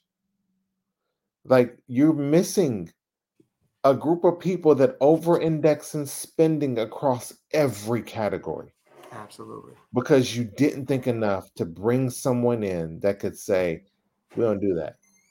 Yeah. And they buy Kia Sorentos for 2021 and more than a title. That's what they buy. They buy Kia Sorentos, they buy Pepsi, all that shit. You see? So Perry, I let him go with the first two, but on the third one, I'm just like, What's wrong with this guy? Am I kidding me? or what? When when Zero coming, in, you're gonna be like, this man's a genius. Just mine and white. I like white cars. You know, Kia. Shout out. To you know, one of my favorite commercials that I've seen recently that I really, I really celebrated was the Super Bowl commercial with the little African kid in the football. I, I Loved absolutely, it. I Oh, this year? absolutely, yeah. So this year in the Super Bowl, they had they had a little kid. I guess he, you know, I don't know what country, but it's a, a country in Africa like that. He's aspiring to play or whatever. But Uh-huh. it's a scene where a bunch like he's going through uh, an That's African the, the NFL did that joint. That was NFL, like, right? that was He's going to like an African village, but different NFL players come up and they're throwing the ball and he's catching it. But it, it, but it's a true representation of what that culture actually looks like. It was no whitewashing. It was everybody was the color they needed to be, the texture it needed to be. uh, Everything was exactly the way it needed to be. And not only that, but it was very well directed. So that's the It second. was. thing, Right? When you do use us, stop giving us the fucking Tubi specials. You understand what I'm saying? You know what I'm saying? Like, and, and I'm not I'm not gonna get on your ass about that Mea Culpa bullshit that you put out two hours of me wasting my fucking life watching that movie. You building these big ass mansions and all that shit, and clearly you using a budget for these movies for your fucking house because that was absolutely a waste of fucking time and space and energy. Because whatever writer wrote and directed that clearly was like, what the fuck are you doing, bro? This shit ain't even believable anymore. Like, That shit is crazy. And for a good check, we would have gave you a good review. you know what I'm saying? Like, I'll be, I'll be plausible that I have not I've been seen watching it. it either. I, I, I, cannot Perry, even comment Perry, I on don't it. have a- no Perry. I ain't going. No, I'm serious, man. Like when we talk about now, perfect example, right? You came up. Your claim to fame was the Medea shit, right? No, Medea- wait, what? Huh? Wait, no, Tyler no. Perry. Tyler Perry. Oh, you No, said I no, thought you no. No, no, no. Tyler Perry. I'm saying his claim to oh, fame. Oh yeah, the- I'm sorry. the Oh, you got you got to Yeah, mix I up was Tyler Perry. to No, no, no, no, no, no, no. It was, it was, it was, it was Tyler Perry, right? Your, your claim to fame was the Medea joint, which was very meticulously put together and very well done. You understand what I'm saying? Now, after a certain amount, you actually know what to expect, but they're still Okay. good. But again, like to make this a black leading woman that's already famous and da da da da, you were supposed to knock this shit out the fucking park. There was a lot of parts in this, especially the ending, where people are like, "Are you fucking kidding me?" You know what I mean? Where it's like you drop the ball on the acting, you drop the ball on the writing. It felt like you put a lot of money into the budget, and then you just stopped fucking caring about the story halfway through, and you just was like, let's just do fucking whatever. Now we're talking about the black product, right? But then you want people to support this shit. But the product is inferior. It's a shitty movie. It's terrible. Fucking terrible. Yeah, I always feel like uh, I deal with. I'm dealing with it now. Where I always had a conversation where I said I put things aside for the ending, so that when we're there, we haven't realized we've blown it all. Mm. Mm. And because you have to figure out. Oh, and I say this to people when they, when I, I have friends I help with their contracts. I'm like, look, man, I know you're excited to take this job. You got to figure out how you end too. Mm.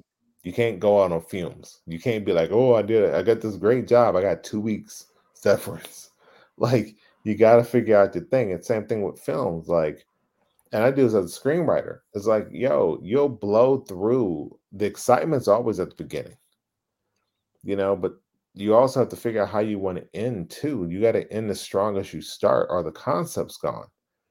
And a lot of times we invest, I'm gonna speak broader, we invest so much into our stories at the beginning that we ain't even figured out the exit. We haven't figured out the, the end game. We haven't figured out how you do checkmate. You ain't figured out how to have the how to carry the the story when you hit credits and people are like, oh my God. Yeah. Like we just don't we we have to figure out the whole game. You know, and you see it all the time in sports. Like, yo, you started off strong with a 20 point lead and and, and, and then they dunking on you and you down by by 15. Knicks. You, yep. You know, every Knicks fan for every fourth quarter that they end up losing, the Knicks. right. It's like you see it all the time. Don't run on the gas when you take the corner on the fucking mile relay or on the 400. Like you gotta like punch through that, and, but that takes vision. And I think a lot of times we we our vision is like what we Perry, if you ain't got the vision, you got the fucking money to buy the talent. Cut this shit out. You building these eight hundred million dollar fucking studios and all this shit. Go Honda, go hire Shonda, Chandra Rhimes, and all these fucking talent for you. What the fuck are we talking about? You got the money, you got the influence, you got the fucking resources to go get the best of the best of the best, and this is the bullshit you put out. Yeah, now you gonna have me bake. I gotta I gotta go do some popcorn and No, no, no. watch. I've And not even seen it yet. Now, I haven't watch- seen it Ruin either. it for me. I haven't seen it either. now watch you watch it, and now look, look. I'm not being funny, but look, and then now it starts to come out. Like now, Kelly's like, "Yo, my dressing room was a piece of shit." You see, it's almost the same shit like the color purple now. Oh, the dressing room was a piece of shit, and now it's starting to come out about the fucking lackluster money that you put into the backside of the house. You see what I'm saying? But that's Yeah, corny. we had That's a corny because if it, if it would have went, she wouldn't be park at saying that. Time. That's not true. That's I not don't true. think she would have said that for the win. once again, the color purple was doing very well, and they the fucking trailers blew up. Their trailers blew up, and they still came out of like, yeah, we still loved it, but the fucking trailers blew- blew up. You understand? Like, no, no, no, No we, that's not a spoiler. That's not a spoiler, Hayes. That's what happened to the actresses and the actors talking about. He Um, like they died in the end. Okay, No, next. no, no, no, no, no, no. That's it. I'm just, I'm just saying, because we talk about this all the time, right? When we're supporting black brands, we talk, we talk about just because it's black does not mean it's discounted. Right. Just because it's black owned Right. does not mean it's automatically fucking discounted. That's number one. Yes. But number two, when you want somebody to support you, like you said, Perry, take time to refine your fucking craft. Take time to fucking learn what you're doing. Put out a decent. It don't have to be perfect because you have to learn. Yeah, but put out a yeah. product and price it at what it's supposed to be.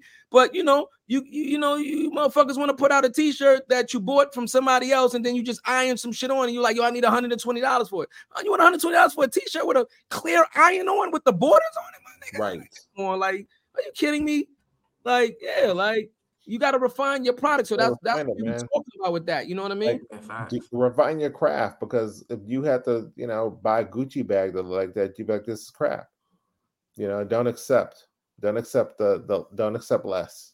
And also like don't shit on the best because we do mm. amazing things and we keep asking for us to discount it for us, and it's like, no. Then how do I make how do I how do I keep my bar high if you keep asking me to lower it for you? Like, but you'll mm. pay them the same amount of money that they're asking, but you want me to come bring my price down because we look the same. It's like, no, pay me. You should actually be okay paying a premium because I need it. Like, and you guys are entrepreneurs, you get it. You know how hard it is to get a business loan. You know how hard it is to get investors. Absolutely. You know how much you've had to bootstrap. You know, I and it's and I'm I'm a, being You assumptive, still bootstrapping. right? I'm being assumptive. you should. Like, Boost you know, yeah. we So when people ask you to to hook them up, you're like, so I got to give up something, so you can get everything.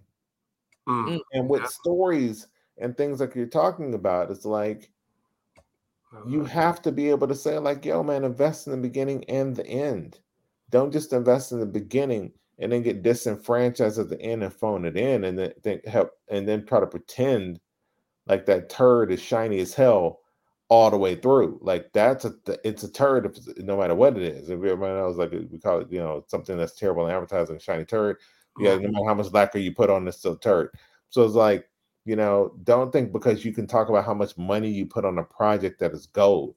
It shit ain't gold. It's great at the beginning, then it fell off at the end. Yeah. But that happens across the board. That happens in like music tracks. That happens in fucking casting sessions. It happens in director's treatments. It happens it's all full blown productions. Yeah. Where you like, yo, can you kind of give a fuck the whole way through? Yeah. It's crazy. You know, you know. I, I was gonna say, I, I, as you as you're saying that, bro. I was I'm just looking at the website again, bro, and I'm looking at the accolades. I'm like, yo, bro, I've got to ask you a real question. I, Yeah. Why would you? What, what is the purpose for you to stay in McCann or something like that, or a big agency conglomerate versus going your own with the accolades that you have? Um, I call it two different things. I was about to crack a joke that was very colorful. Um, offline, offline, no, offline, offline. Man, no, if, it if it's going to affect the zero, Hold don't on, do it. I look at it. Let me, let me give you the bell. We, we Don't do it, brother. Brother, don't do it. Like, yeah. I see this two ways. I have friends that stay in and have friends that have stepped out. And I'm like, they're entrepreneurs and they're entrepreneurs. Okay. And I like to consider myself an entrepreneur Okay. because it is as challenging as it may be when you win in in a holding company that allows for you to hire a black production company, a black music house, bring in black talent. You grow us from the inside out versus you know and i and i know it is a struggle and a slog to try to convince these big companies to work with you as an independent company. But to be able to say like no i like them. I'm bringing them in and you can pull your own and you can pull great talent into the organization that shows them that there are other ways to think about how they create that's one of the things that makes me excited is like Mm. i i don't mind being in and eventually i might eventually step out. Uh, uh, one of these days it's like it's not like this it has been an open question from Yeah. time to time but i like being able to say like if you and i think of this as, succession planning. Like yo there ain't no one behind me. Mm. for years.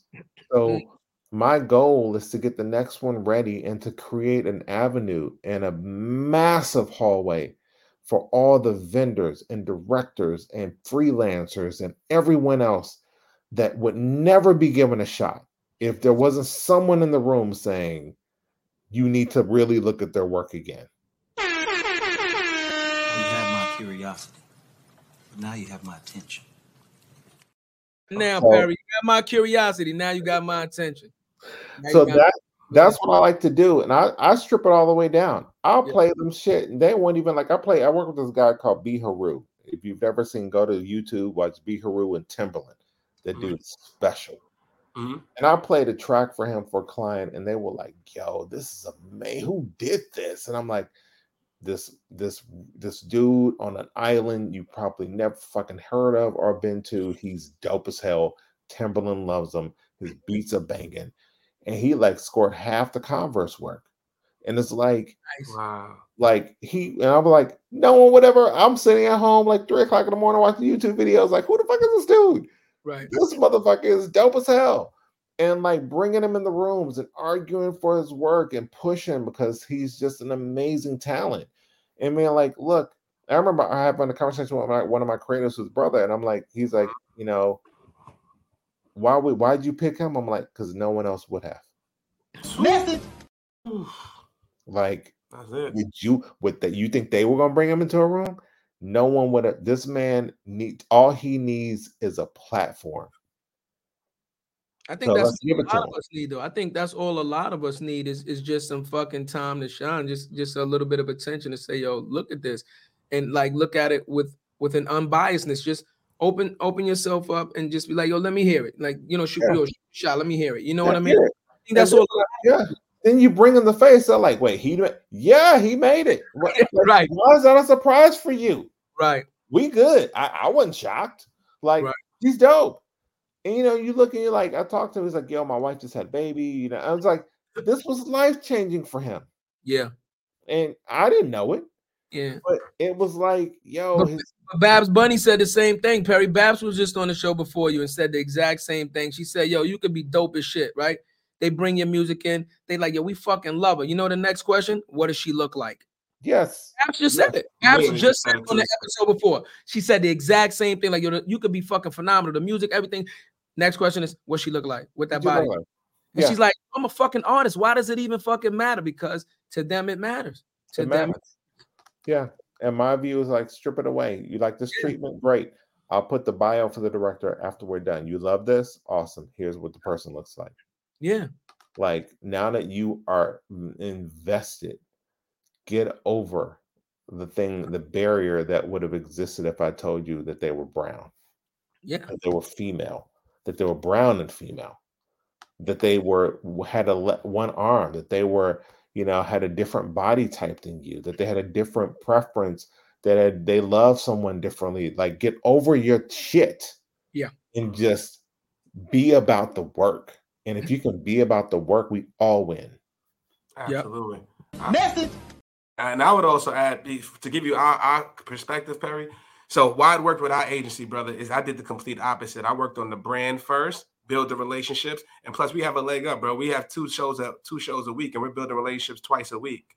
We have a consistent lead flow, right? And it's not that I'm going to ask you for business, but it could be supported in any avenue, right? The problem that we run into right now with some some things is just like we doing this, bro. We doing this from the. I'm doing it from a couch in the Bronx right now. We've had everybody.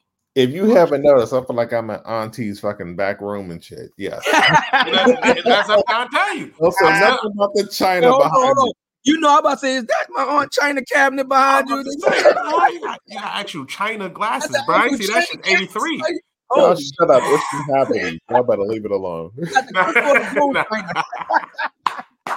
There's a Sega Genesis in there. Sorry, just get, I just want you to turn the camera to the left. If you got the couch with the plastic on it, I'm done. Ain't no, Interview's no over. plastic runners. We good. We good. No covers on the couches. but You that, know- but Go ahead, Um, go ahead, go ahead, no, no, I was gonna say, but that, but that's what it is. Like we we get a lot, bro. We we get millions of impressions. We get all that. We get we gonna do what we go. This guy ain't gonna go to the moon. But it's just seeing the people that don't want to help do help. You know, see what everybody do. Is seeing what the relationships are right now, bro. And like I'm curious to know too, like because what we what we're figuring out, there's so many different ways for us to monetize this thing. What we're trying to get into, that's why I'm doing the ads and being funny with it, is how we're going to be integrated into other brands, right? What other things can we do to sponsor? How we can affect the community, and who actually manages those budgets. Mm. So if you could provide any insight to that, because we were thinking about sponsorship, partnerships. Like, you know, I'm a salesperson. I'm a, I'm a hired gun, bro. So I just need a title or, or a way to approach it. And I would know love what your I would say is like go after like the VPs of marketing. Yeah. Keep your price point below 200k.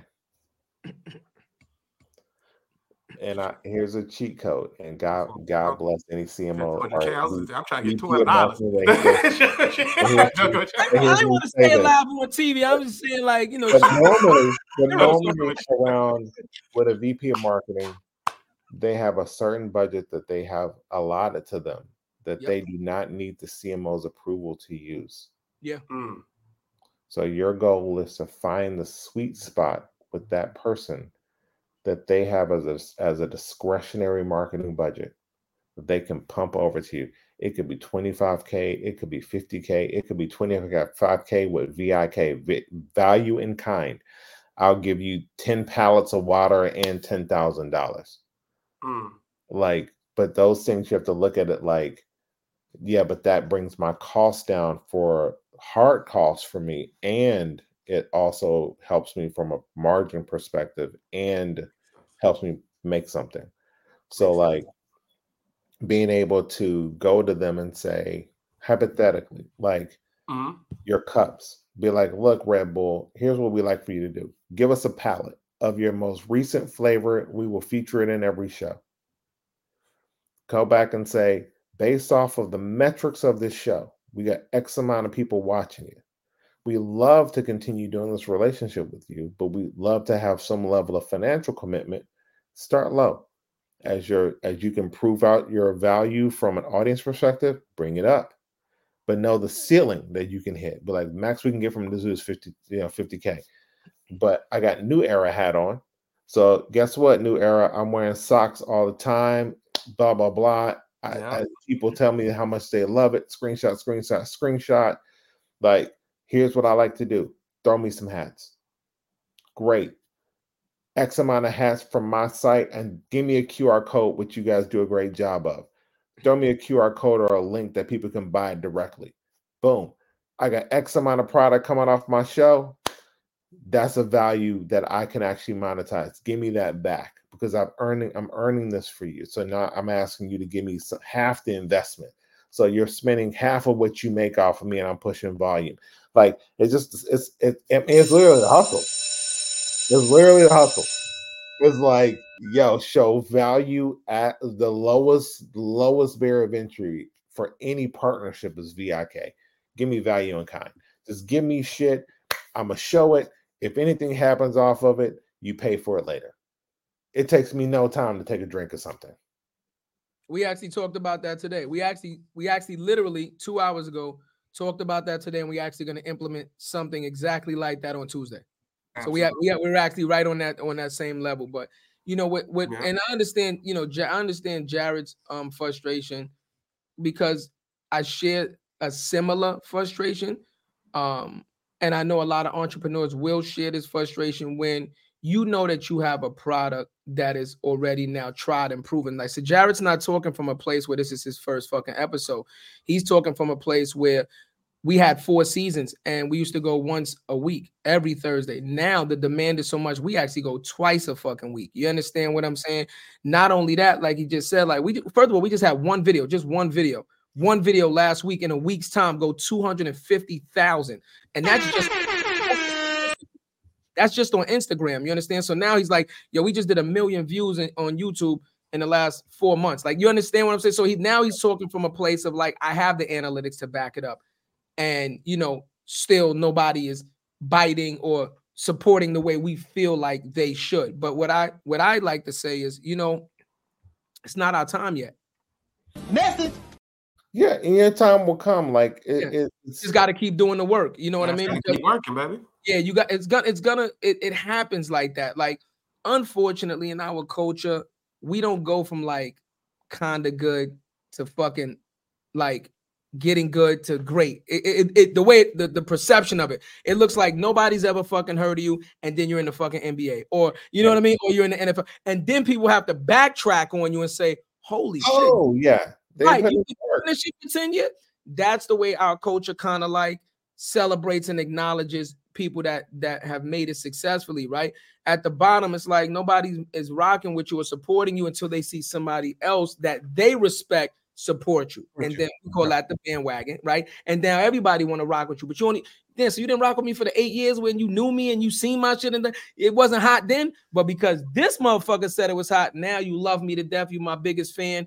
That's what we're talking about, right? So the problem now, now take that part and now understand the psyche that goes behind that. When we're talking about support and we're talking about um, each other not bringing each other down, this is what I'm talking about. Because you didn't support me on my journey, you don't know the fucking struggle. You Right. don't know what I sacrificed to make this happen. You don't know the hardships, right? You don't know motherfuckers are sleeping in their car, right? Everybody's hardship, what it took to You me shooting in the gym. Right. All you see now, all you see now, or all you're paying attention to now, because you've seen it before, but you wasn't paying attention to, right? Like the difference between listening and hearing, right? So you've seen it, but you didn't acknowledge it. Now you acknowledge it because you see the motherfucking Rolls Royce outside. You understand what I'm saying? Or you see me walking around with a bunch of celebrities, and now we on fucking national TV and shit. And now it's like, oh shit, these dudes, is, we should fuck with them. But we've been doing this eight years. What happened? We've been doing this. Oh, or, or they could recognize when we pull up in that Kia Sorento. You know what I'm saying? or they could. They, that's when we really getting money. So it's four passengers, it's four seats. Safety recall is really good. I had a Well, dual. technically, technically five because the Kia Sorento has a bench seat in the back. So you See, now he look at that. My brother knows the damn product. You didn't have to send that to us. You didn't have to send that to us. We ready. and, they, and they have an ISS high safety rating. Oh. That's how you gotta do it, Perry. No, but but you No, understand, what I'm saying, Perry? So then you get this culture based on like, oh shit, now y'all made it. Now we want to rock with you, right? But because you didn't know the story, because you don't know the journey, then now when people want to attach themselves to your success and you say no, now I'm a fraud. Now I'm phony. Now you understand what I'm saying? Like, like the fruits of my labor aren't yours to harvest. Yeah. Like they ain't yours, to, or nor is it a burden for you to bear. It's Yeah. like you don't get to like celebrate my shit like as Yeah. yours. It ain't your trophy. Yeah, Like, but you can sit in the stands or be a cheerleader. right, And that's the part that we don't want to do. We want to be like, yeah, we did it. No, I did it. right. You, Mm. you, you know, you watch me suffer from it and you didn't want to get wet. Like, Yeah. you know, so like just I I get it, man. I get the frustration because even, you know, I mean, I I go through it here, and even like you know, my wife's an entrepreneur, and even with her businesses, she's like, yo, we don't, my friends don't even come in. Hold on, hold on, hold on. We got you know, you know, hold on, hold on, hold on. Now we gotta Now you're talking. hold on, hold on. Now we pardon. Now, now we pardon. Now let's go from there. pardon again. Let's go from there. Start start with that. Start with that because that's Yeah. the main shit we talking about. Yeah, Start my friends won't even come. Like I'm doing a project now. I reached out to my uh, uh, like I call him a brother from another mother. First call, like, yo, I need I I got something for you. It's dope. It's last minute, but I you the when I you the only person I could think of for it. He now like a he's the only bid for it. He a brother. Like you're it. You're it. Black owned production company. Let's go. See, Hmm. And I'm like, "Eh, it's single bid. Ain't no, we're not bidding. It ain't triple bidding this. You're it. Let's go. That's fire. Oh, and it's like, he's like, yo, thanks. I'm like, no, man, thank you. And I'm like, thank you. I thank him every time we talk. I'm like, thank you. Thank you so much.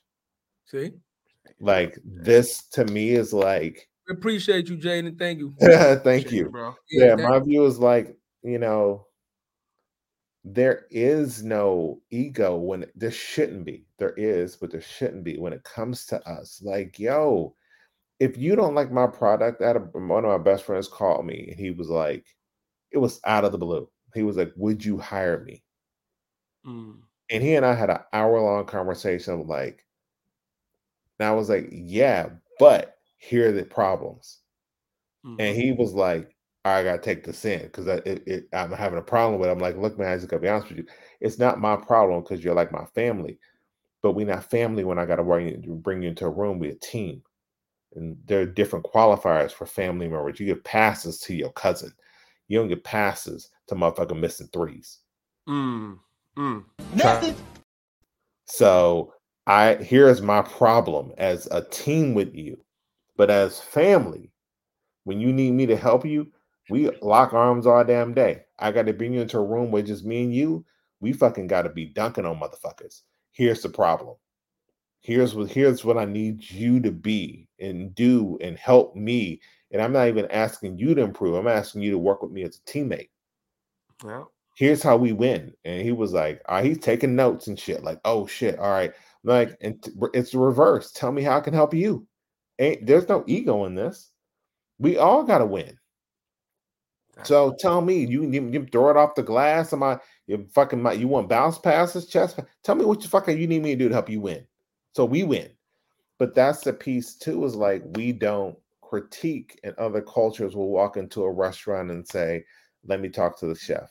Let me talk to the owner. Here's what you need to do. We fucking one star them, we one star ourselves on Yelp. We poop on each other in meetings. We don't give each other the moment. We don't tell each other what we need to do to improve or the feedback that we got from other people. We just go radio silent and then think you're gonna figure it out. And then we wondering why we not winning, not realizing that all you need to do was fucking bring the drums down. You know, I mean, it's like some, and sometimes it's that simple. Oh no, don't vignette it. Oh, you should have put a fucking yellow filter on your lens. Like stupid shit that we're like, yo, all you had to do was say it this way. You didn't acknowledge that person in the room. Here's how you do your intro. They expected you to look them in the eye at X point in time. You didn't ask questions. Like there's so many simple fucking pitfalls that are like infinite for us because we don't tell each other it's a fucking pothole. Just step over that shit and keep going. We make it a fucking endless fucking chasm. Mhm. So anyway, I I, I know I went on a rant, but no, no, that was real. that was real, bro. When you shit, you yeah, three It messages has on to it. be said, man. Perry, it if we don't have these conversations, if you filter yourself when you're having these conversations, then it doesn't come off authentic. If you need to rant, then go on a fucking rant. If you need to curse, then curse. People need to hear the passion. They need to hear the com- you know what I'm saying? The the, the Yeah. intensity of how you feel about this to let them know that I'm not playing about this. Man, Yeah. I say it only from the point of like, and I, I my wife says it all the time. Like, I have been the only one in so many rooms that I Mhm. would give anything, anything I need a friend. to have one other person walk in that looks like me. yeah. So we can look at each other across the room and say, "I I know why you're here, and I'm never gonna let you fail." Message. and like and that's not even at the top it's at the lowest level too because we kill each other at the fucking bottom of the barrel the same way we do at the top and it's like yo if if we lock arms we can all get out this motherfucking barrel throw that mother throw your crab ass over the edge and grab the claw of the next one and let's get it eventually the weight of us carries everybody out we Message. if you get out, then what the fuck I'm doing here? Like, no, ho- let's go. I got you. We don't do that. And that's the part that's the saddest part for me. I'm like, I've been in this industry since 1997. And I have been the only one in almost every company I've worked at. You gotta listen to him. You can learn something. You heard Scarface, y'all. You're a scar. you heard Tony. Yeah. And at every level, it's like I told my wife, like we talk about all the time. I said, Jay Z said it best, man. Domino, the high, you know, the higher up I go, like the less I see of me. Mm. And But I again- want it to be the reverse. I want double sixes in every fucking room I walk into, Yeah, not Perry, only ones. What the it- fuck? it's a big I'm I, I I'm not I'm not I'm unfiltered. I don't give a fuck. Like I don't give a fuck. You Oh, baby. know what I'm saying? With when you reach a certain level of success, you don't I don't know, like some guys get there and forget how easy it is to help somebody get to change their life fucking completely, completely, completely. Perfect example, right? Kid right now, phenom, this kid's like, I don't know, 13, fucking like six, five, six, 300 pounds, size 22 shoe. I saw that dude. Seen it? Seen it? Yes. They won't even let him play or practice anymore because he doesn't have any fucking shoes. No, no shoes with cleats to play football. All it took was one fucking phone call. Yo, big dog, I need you to call me back. Who the fuck calls in? Big dog Shaq. Yo, what's up? You need me? Yo, we got this kid, man. He's a size 22. You know how hard it is to get that kind of shoe. He like, yo, send me your address. I don't know if I could do cleats, but I'm gonna go in my fucking closet right now. Send you a care package and we work out the details to get this kid some shoes later. Shaq sent this kid like 10 pair of shoes, gonna get him some cleats. Now he could even practice. That's not even a sneeze to Shaq. Shaq wouldn't even sneeze to what he gave this kid, and it can completely change this kid's life now that he can play. This is what I'm talking about. So when you get to these certain levels of fucking success, that y'all make it seem these motherfuckers make it seem like it takes so much to, to help people out when it really doesn't. It doesn't. Yeah. All It it does not, a bro. phone call or an ask or group chat. phone call, I ask, guess what? Hey, a mentorship. Hey, you know what? Yeah, you know what? You're gonna get a half hour every day. Call me up. Let What me just need? once a I week. three, yeah, Let I got three on my phone. Exactly. Let me let What me help you work out. That's what I'm talking about, right? Yeah, it's funny. Like when when I got to my career, the, what Yeah. I thought was the top, it wasn't. I thought one of my mentors like the top of your ladder is the bottom of mine, and I I got a tattoo that literally has it's on this actually this hand, and it's like a hand reaching back. And my I tell my friends like as I reach forward, I always want to remember to do that.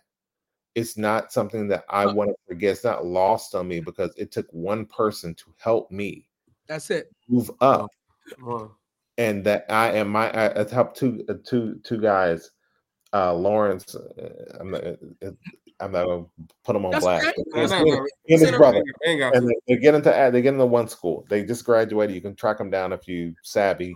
The book is dope, and he asked me like, "What can I do to thank you?" And I said, "I need you to do one thing. I need you to find someone with the same potential as you and tell them everything I told you." Uh, that's all I want you to do. You ain't got to buy me a drink. You ain't got to give me praise. You ain't got to do shit else. Just find someone with the same potential as you and give them the secrets I told you. and you can track them on. You can ask them, "Well, what did Perry tell you do when you graduated from one school?" Tell them, tell everyone what he told me, and then to help them the same way I helped you. Like, just do that, and I'm fine. Well, n- now that we on this topic too, bro. What, what like so? What are the relationships like in religion? Have you heard of the Black Week? You heard of? Yeah. well, you know, Yeah. you, you you pulling up? Oh fuck yeah! October, I will be there. All right, so we we in the building. More Than A Title will be in the shout to Walt and the team Black Week. All on the team. did I'm you know about it? Madison Ave crew, Walt, Andre, like all Oh, yeah. everyone. I think Dabo, like they fucking nailed that. I'm like, oh my god, it's the time. It's so it's so right on time right now. It's perfect. I love I'm it. just out, I'm just picking out my outfit. Should I come in the, the red, the yellow, and the green? And yeah, No, picking no, out my outfit. What color all should I wear? All black, everything. Pulling up like this. Black, y'all, and I'm black, y'all, and I'm blacker than black. Uh, you know, you that's what I said. I was. You see, I gave you the intro before I was leading up to it. Should I put on the? You know what I mean? But um, You're doing that. Perry, one thing about what we do, and we're gonna set the we're gonna set the standards because, like I said, enough fucking excuses. Enough excuses. If you want to do something, you don't have to be super rich to impact somebody's life. You don't have to be super rich to provide support because support is not always monetary, right? It's either you want to fucking do it or you don't. We have to start holding each other accountable for fucking gaslighting and stop the bullshit. You understand?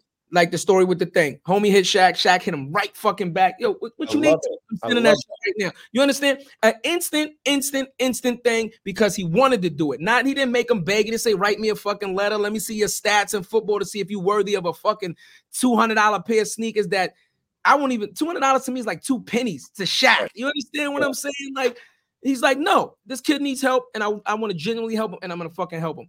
Yeah, That's the place And we need to get response. Right. That's the place it. we need to get to as a culture. Um, and Right. and when we get there, then Yes. I believe that we are truly going to see the transformation that you're talking about. Um, but the way to get us there, the way to get us there to start the process is we have to lead by example. Absolutely. Message. Got to hold each other accountable. Gotta hold each other accountable and be honest with each other when we get in our in our own heads with it. Yeah. It's Yeah. like, yo, so what? You're the best player on the on the team if everyone's losing. You're not So- winning. Message. Drop 80 and we still lost. Drop 80 and we lost. Yeah, you still lose. Who cares? Right. So like, yo, like we're only as strong. I said all the time to my team, like we're only as strong as the weakest person. Yeah. What do you want? Who doesn't know something? You don't have to call them out. Yeah. Just realize when that motherfucker's quiet or they they go into a hole or they become introverted, don't call them out on it. Just pull them aside and help them understand where we all need to be. Get them on the same page. Like we gotta we gotta be co- we gotta be cool with being uncomfortable with what we don't know, uncomfortable with criticism, uncomfortable with all the things. And if you can live, like I have a friend, Ron Ceballos, he has this amazing quote. It's called resist comfort. Okay. All right. And I love it because he's like, get out of your comfort zone. Because when you're out of your comfort zone, you grow. You learn something new. You you acquire a new skill. Live outside of this bubble you create for yourself where you're too cool to fuck up. And I'm like, I told I I I, I ordered my my oldest daughter, and she's like, she a amazing instrument like player. And I'm like, what? And she wanted to learn something new, and she was nervous and we're talking briefly about over the holidays. I'm like, look, here's the deal. You got to be comfortable with the fact you're gonna suck for about six months. Hmm. You're gonna suck at it. It's gonna sound like ass. You're gonna put it up to your mouth. It's gonna sound terrible. Everyone's gonna look at you like you're a two-headed monster. Be comfortable with the fact that you're going to suck at this for a very long time. And then one day you're going to hit the notes and you're going to play the song and it's going to sound halfway decent. And then you're going to do it again and you're going to be like, all right, I got something here. And then you're going to keep going and you're going to be like oh shit i can do it. Like be okay with being uncomfortable with yourself we don't like to be uncomfortable. So it's like yeah you great at basketball but you suck on your left. Be, be uncomfortable learning your do a layup on dunk with your left hand like and even tra- learn finance. Learn how to handle your money so when Hold you do on, Barry. There's, there's a light to your left. Can you slide over just a little bit to your left? There's a Okay, bright light. Okay, yeah, yeah. Ah, my man. Oh, yeah, yeah. yeah, yeah. yeah. We still It get almost- clips. though. We It still almost looked like he was acting in The Shining. Yes, that's just Jesus on the other side. Like, I'm God. telling you. yeah, yeah. No, but you're right though. You're right. but, But- that, yeah, but that's my thing. Is like with Mm. us in, in the craft, and I say Yeah. creative craft, from content creators to musicians to writers, art directors, what have you. Like, be comfortable living outside of your comfort zone, and if you can do that, like I told my wife, like I have done campaigns for tampons, eye drops, like tums, gas airplanes like all these things. Like i do i drive a minivan? Absolutely not. Have i done an amazing campaign for one? Absolutely. Right. like be uncomfortable being in somebody else's shoes and learning something else because that just makes you you know somebody who's stronger. I'm like you know the whole camp uh, idea of like you know when somebody calls you a renaissance person like oh you're a renaissance man or renaissance woman a renaissance person it's like no, the concept of that is wrong. The master of some is always better than the master of one. Mm. Always. Message. You, Come- you almost double message you again. you knew that was a bar. I was waiting for it. And, and you get one of these. and your uncomfortableness and learn it because once you like think about when you like like I, I ride motorcycles and like turning left is terrif was terrifying was terrifying and i told my wife she's like what'd you do i said i got on a bike and the first thing i did i made myself fall He It's Got it out the way because you get it out the way. I, I literally tipped that bitch over so i got it out the way You get it out the way. I'm like that's all it." right now that i know that i'm gonna be all right about this shit let's fucking do turns Yeah. And it's like, why? Because event- one of these days, I'm gonna have to live in that shit, and my life is going to depend on it. It's one of these days you're gonna have to live in your uncomfortableness, and your your career is going to depend on it. Your relationship is going to, your contract is going to depend on it. Your promotion is going to depend on it. If you can't rally yourself and conquer your fear, master that shit, then you're fucked. That was real, man. We also we also had a comment from from Rich on YouTube, man. He said, "Can you maybe I speak to how marketing contracts are written?" It's, it's, it's kind of like similar to business, brother. So it's like, say it depends. Like, let me break down like an RFP, right? Say for instance, you're at an agency, or, or I'm at an agency. We got an agency, OTB Digital. Coca Cola has an RFP, right, which is request for business or request for proposal. So what they're gonna do is put out something that says, "Hey, this is the scope of work. Coca Cola wants to reach this demographic. They want to do this much. This how much budget they have. This is the overall goal of the campaign. This is what they're trying to accomplish. And then you, as an agency, have to come up with solutions to hit that goal, to hit that target. And then basically, you come up. If you win the bid against other agencies, then you end up going to contract. But the contract is pretty standard, like business contracts. Yes. Yes. And there are a couple of ways after you get it done that they'll do, but the, they'll give you parameters within your scope Yeah. that you need to fulfill against. There's usually a strategic pers- part of it. Yeah. It- and it's all percentages. There's which includes strategy, your marketing approach. There's a uh, kind of creative execution piece that can include like everything from if you're doing music, how would you approach it from sound perspective, sonically, how would you do it from a from a marketing perspective, if you're a marketing company, advertising creatively, social content, blah blah blah. Sometimes it's a mix. Yeah. And then after you're done with that, they ask you how would you staff it and what would your budget be against your staffing plan. You don't need to put people, but you probably need to do put roles. I will put this many types of people against this thing that that I just told you about to actually fulfill against it. And then at the end of it, there's timing. How much time would it take for you to do the thing that we asked you to do? It's a bit more flexible because there are a lot of qualifiers for a timing when it comes to those, but those are all graded in the percentages. Some things are 20%, 30%, 10%, Yeah. depending on how they want to, and they don't tell you. So there is no like rule of thumb for that. Yeah. And then some clients, some some some companies win on price. Yeah. They undercut everyone and they're like, fuck it, we'll do it, we'll do it for half the price of anybody else that will, and they're like, all right, we'll take it. But there's like there's you know quality in this price. You could there the, the, one one of them gonna win. So the other one is speed. We'll do it as fast as you want, or it's going to take us more time. And then others can be talent based. We're going to bring this type of talent to the to the party versus others. but it's all in how you want to qualify your bid for the job, how you want to respond to the RFP. And then Mm-hmm. when you're done with that, you move into like an MSA or like a scope or a Yeah. LOI, depending. And Okay. I'm gonna you look that shit up. Right, But- MSA just to let them know it's master service agreement, stuff like Yes. that. That's the overall contract and stuff. You know, because some people don't, you know what I mean? We- I'm with you, Yeah. bro. You talking that And, talk. and sidebar, and sidebar before you keep going. And Kia, I ride motorcycles. Perry ride motorcycles. If you want to design a motorcycle, it could be a 2024 Sorento motorcycle. We'll drive. I'm with you. Now he's We'll on go board. really fast on it. Now I got him on board. Yeah, Now you see how that goes? We all on board with the Kia fucking Sorentos. What are we talking about? Don't They- like out with a the Sorento. RR drive my- at ride the bike. 300 cc. Crash the bike. We'll give you safety ratings on them. You know what I'm saying? We'll do wheelies on the motherfucker. Like, with room for five. The highlights. Go to zero to 120 seconds. You'll get there. That's the tagline. You'll get there. Yo, pay the man. This guy's good. This guy's good. Eventually, you'll get there. You'll get there. Yo, but bro, I was gonna say I do want to. Like, I know we coming up on time, bro, and I'm like enjoying my time, bro. I do want to get to the shop story. Yeah. I know that was a crazy ass story, bro. How you like came up, piloted that, bro, working the You bronze. talked until- about that when you went to the when you went to the bathroom. Ah, Yeah. damn! I was opening the door done. for the. When Ah, you damn left, you talked about All it. but- good. I'll do the. I, I'm gonna break the clip up.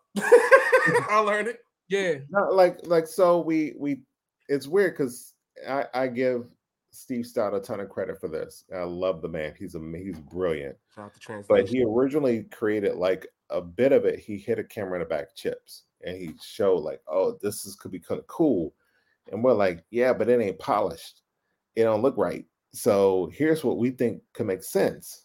We should do a full blown thing and create a show, call it the shop, like a barbershop. So we went to like Aidan Gill, which is a barbershop in in in New Orleans. And I, I work with uh DP Malik uh, Malik Saeed to actually create like the the the guts of it. I'm telling you all this for transparency, so you can't be like, oh bullshit, he didn't make this. Right. So we went to Aidan Gill. Um, we built out a hidden like pocket where there's a camera behind it. You can see it.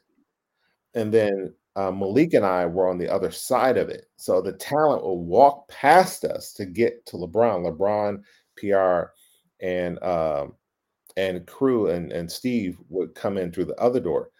And the original pilot, the one that I have on my masters, has beats all over the place. There beats headphones. We got beats product where it says the shop with scissors Yeah. and the, the black. It's all beats. Like we had to literally go in and erase all that shit in post uh, because HBO went by it because it was branded.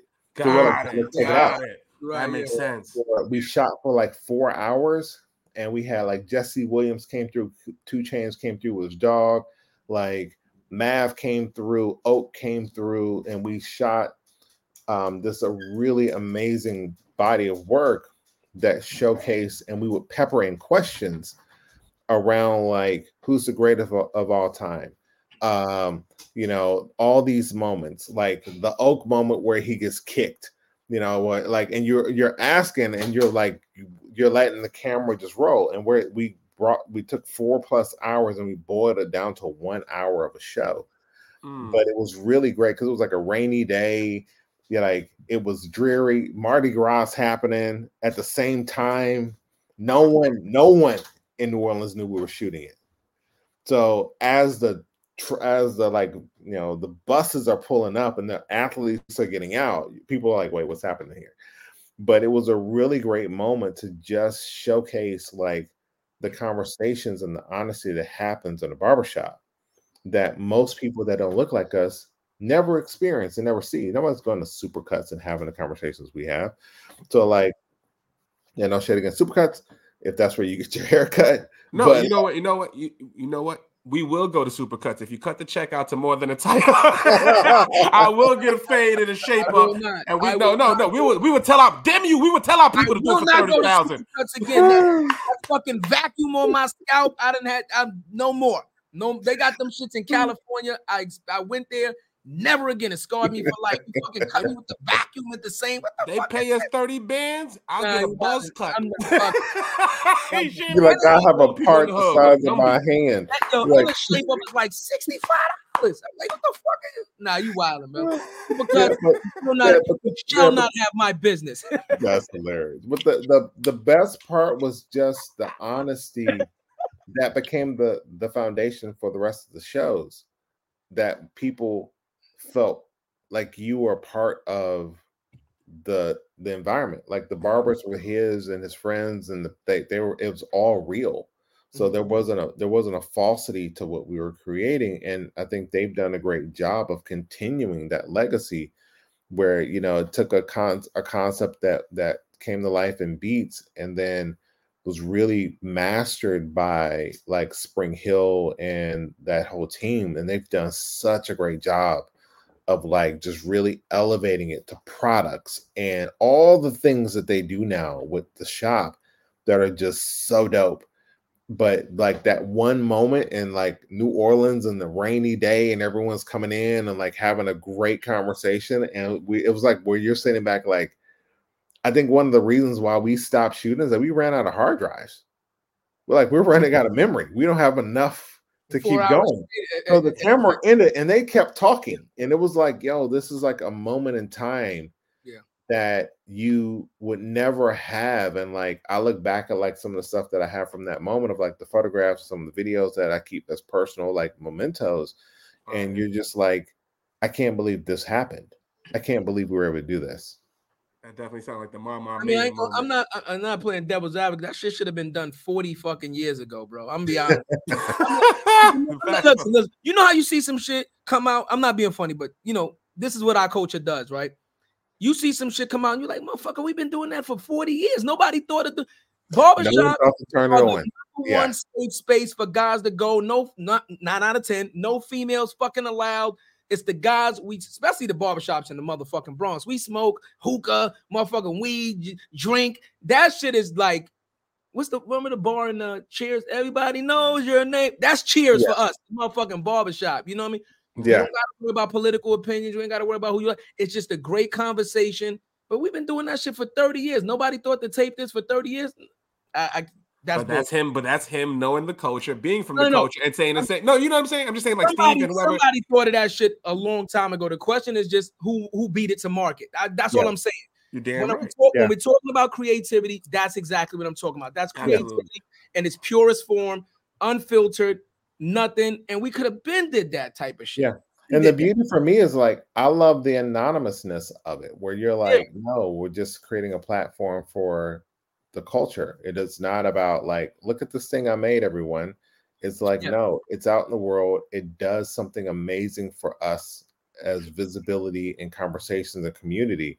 Yeah. And that's the part that makes personally me really excited because you're like, I can take a step back personally and be like, this was so much bigger than any one person because it did something for us as a people that gave everyone visibility into something that we kind of took for granted to your point, Chatty. Uh, like we took for granted.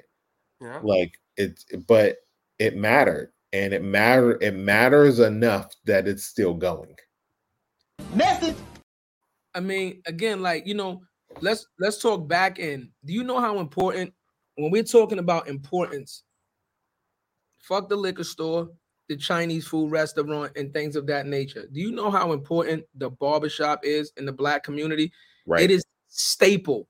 It is the staple in the black community for a, a number of reasons. Number one, it shows you that you can be very successful without a corporate job. Barbers make six figures easily, right? I've, you've never technically seen a starving barber, right? Okay. Especially if you're good. That's number one, right? Number two, right?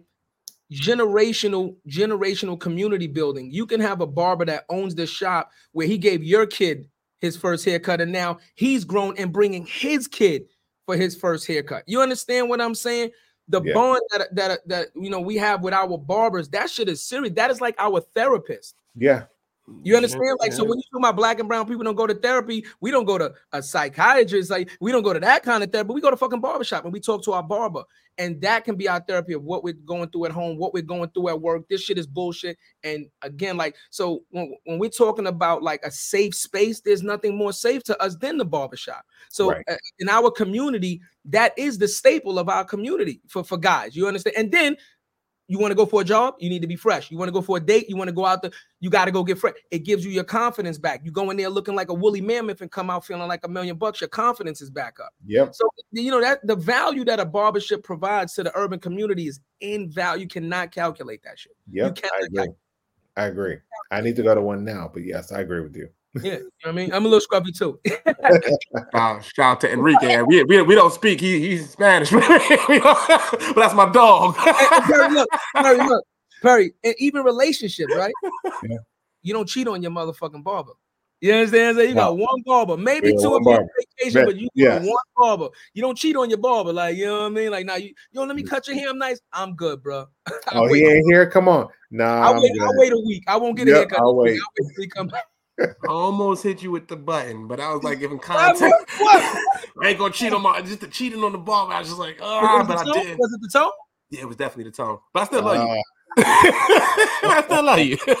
Yeah, but you know, I, I just want to say, Perry, like you know, Right. um, it was an absolute pleasure Facts. to, to not only meet you, but to to have conversation again with another intelligent brother that actually gets it. I'm gonna say it again, right? That actually gets it, Yeah. right? And we love the fact that you are a person that are, is taking immediate action because without that, we we're just fucking sitting here running our fucking mouths, right? So what we aim to do on this show is to create other opportunities the way you're doing it. So number one, now that you have come on the show, we don't do just guests, right? We create community. So now you're you're a part of the more than the title community. Um, you know, any guest that you've ever seen on this show that you might want to be introduced to, you might want to work with, you might just want to talk to. All you got to do is drop us a line and it will happen immediately, not two weeks, not three weeks, not four weeks later. We will make the introduction and then we step out the picture and you build your own personal relationship, right? Anything that we can do, anything that we can do to help you um succeed or get this message out, that's what this platform is for. And now, secondly, if you know anybody that you know their story should come out, then this is what this platform is for. Again, if you know people that you like, yo, this is a dope person, I think you know their story needs to get out there. Go ahead and shoot them to us because this is what this platform is for. We need more educated people, more successful people to show our youth success comes in many different forms, many different colors, many different flavors. You don't have to just be a basketball player, a rapper to be successful, but they ain't gonna believe it until they see it. Message.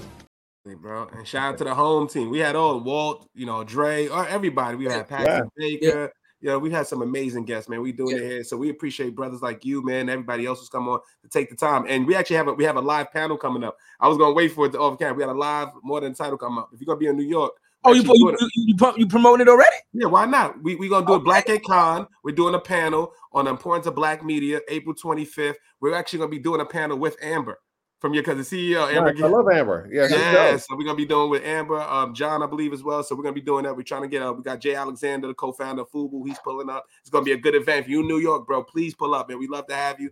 And you already know your family Yeah, now, bro. Anything we can do, we here. It's gonna That's be a dope. link, it's gonna be a LinkedIn headquarters. So you understand? Yes. Yeah. Amazing. And we're gonna Congratulations. we're gonna live stream it. It's gonna be live, and you know, again, we're gonna get that message out, right? We're gonna have these conversations, and we're gonna get that message out, you know. And um, for all our audience out there, video and audio, like I said, hold us accountable. Hold Absolutely. us accountable. I don't care. Hold me accountable. We're not bullshitting on this show. Um, but be clear, we're not chasing nobody either. And I keep sending this message out, and I'm gonna keep saying it till I can't say it no more. For the people that want help, you got to do I- i'm not we're not going to do it for you we will help you but we're not going to do it for you you have got to put some work in yourself. If you don't got no skin in the game don't approach us about no bullshit. Don't waste our time right? Our time is money. Our time is valuable. If you want to get in touch with perry once he gives you his information you want to you know shoot him an idea pick his brain approach that man with respect. His time is valuable right? You know make sure your product is good or whatever you're doing is is, is to to the standard of what you should hold them before you just approach them on some bullshit because we're not allowing that right? That's it. And just so brothers, you get one ask. that's it Make it. count. You get one ask. Yeah, one Make ass, y'all. Make that shit count, man. Make it count. You know what I mean? So Straight Perry, up, let them know where they can find you at, man. Yeah, please. One ass skinny. Honestly, super easy. Perry Fair Gmail. Oh, you gave him the Gmail. They, they, you, you can shoot. Oh Yeah, shit, you can shoot your shots directly in the email. So Yeah, all y'all, there you go. You ain't gonna If get you that. want to, if you want to fill out a form, just go to my website and go to the go to the contact piece. There's a whole little form if you want to fill it out, throw your stuff in. But honestly, it's super easy. My Or man, just find me on LinkedIn. LinkedIn Perry Fair, brother. Appreciate you, man. For those listening, brother, this was just a cold outreach. I read your story, bro, and I, I actually walked It wasn't. I was like, "Who is this dude?" No. All right, this is cool. I'm down. no, Walt, Walt hit me up, man. Walt Yes, hit me up. did. I was like Yes. anybody else. Walt Gotta was like, yo, Walt, oh, bro, gotta cool. His credit for that one. That was a good connect. Yeah, he was like, yo, just reach out. I was like, oh shit, I bet. And then, yo, bro, so I appreciate you, man. Shout out to the shout out to the team, man. And yo, we look forward to breaking bread with you in person, brother. We're gonna do the group Yes. chat. And we we here now, man. For those listening, thank you for another ill episode of More Than the Title. Wait, we next week, Tuesday, fan appreciation episode. Local businesses, owners, entrepreneurs, you a rapper, drill, I don't care what you are. You want to promote your business and come chop it up, get one of these pull up. The link will be out at 5:30. Pull up. And then March 7th, we got Mama Set pulling up. Mama, Mama, Mama, Mama. Miss Latavia Woodward, Mama Set pulling up back in the back of the coop. Gucci down to the stock, baby. you know what I mean? We out here. So that's what we doing on More Than Title, man. We yeah. appreciate y'all. And we going to see y'all next week, man. We out of here. What you know about me? It all, heard it all. Oh, what you know about me? I done it all, just want it all.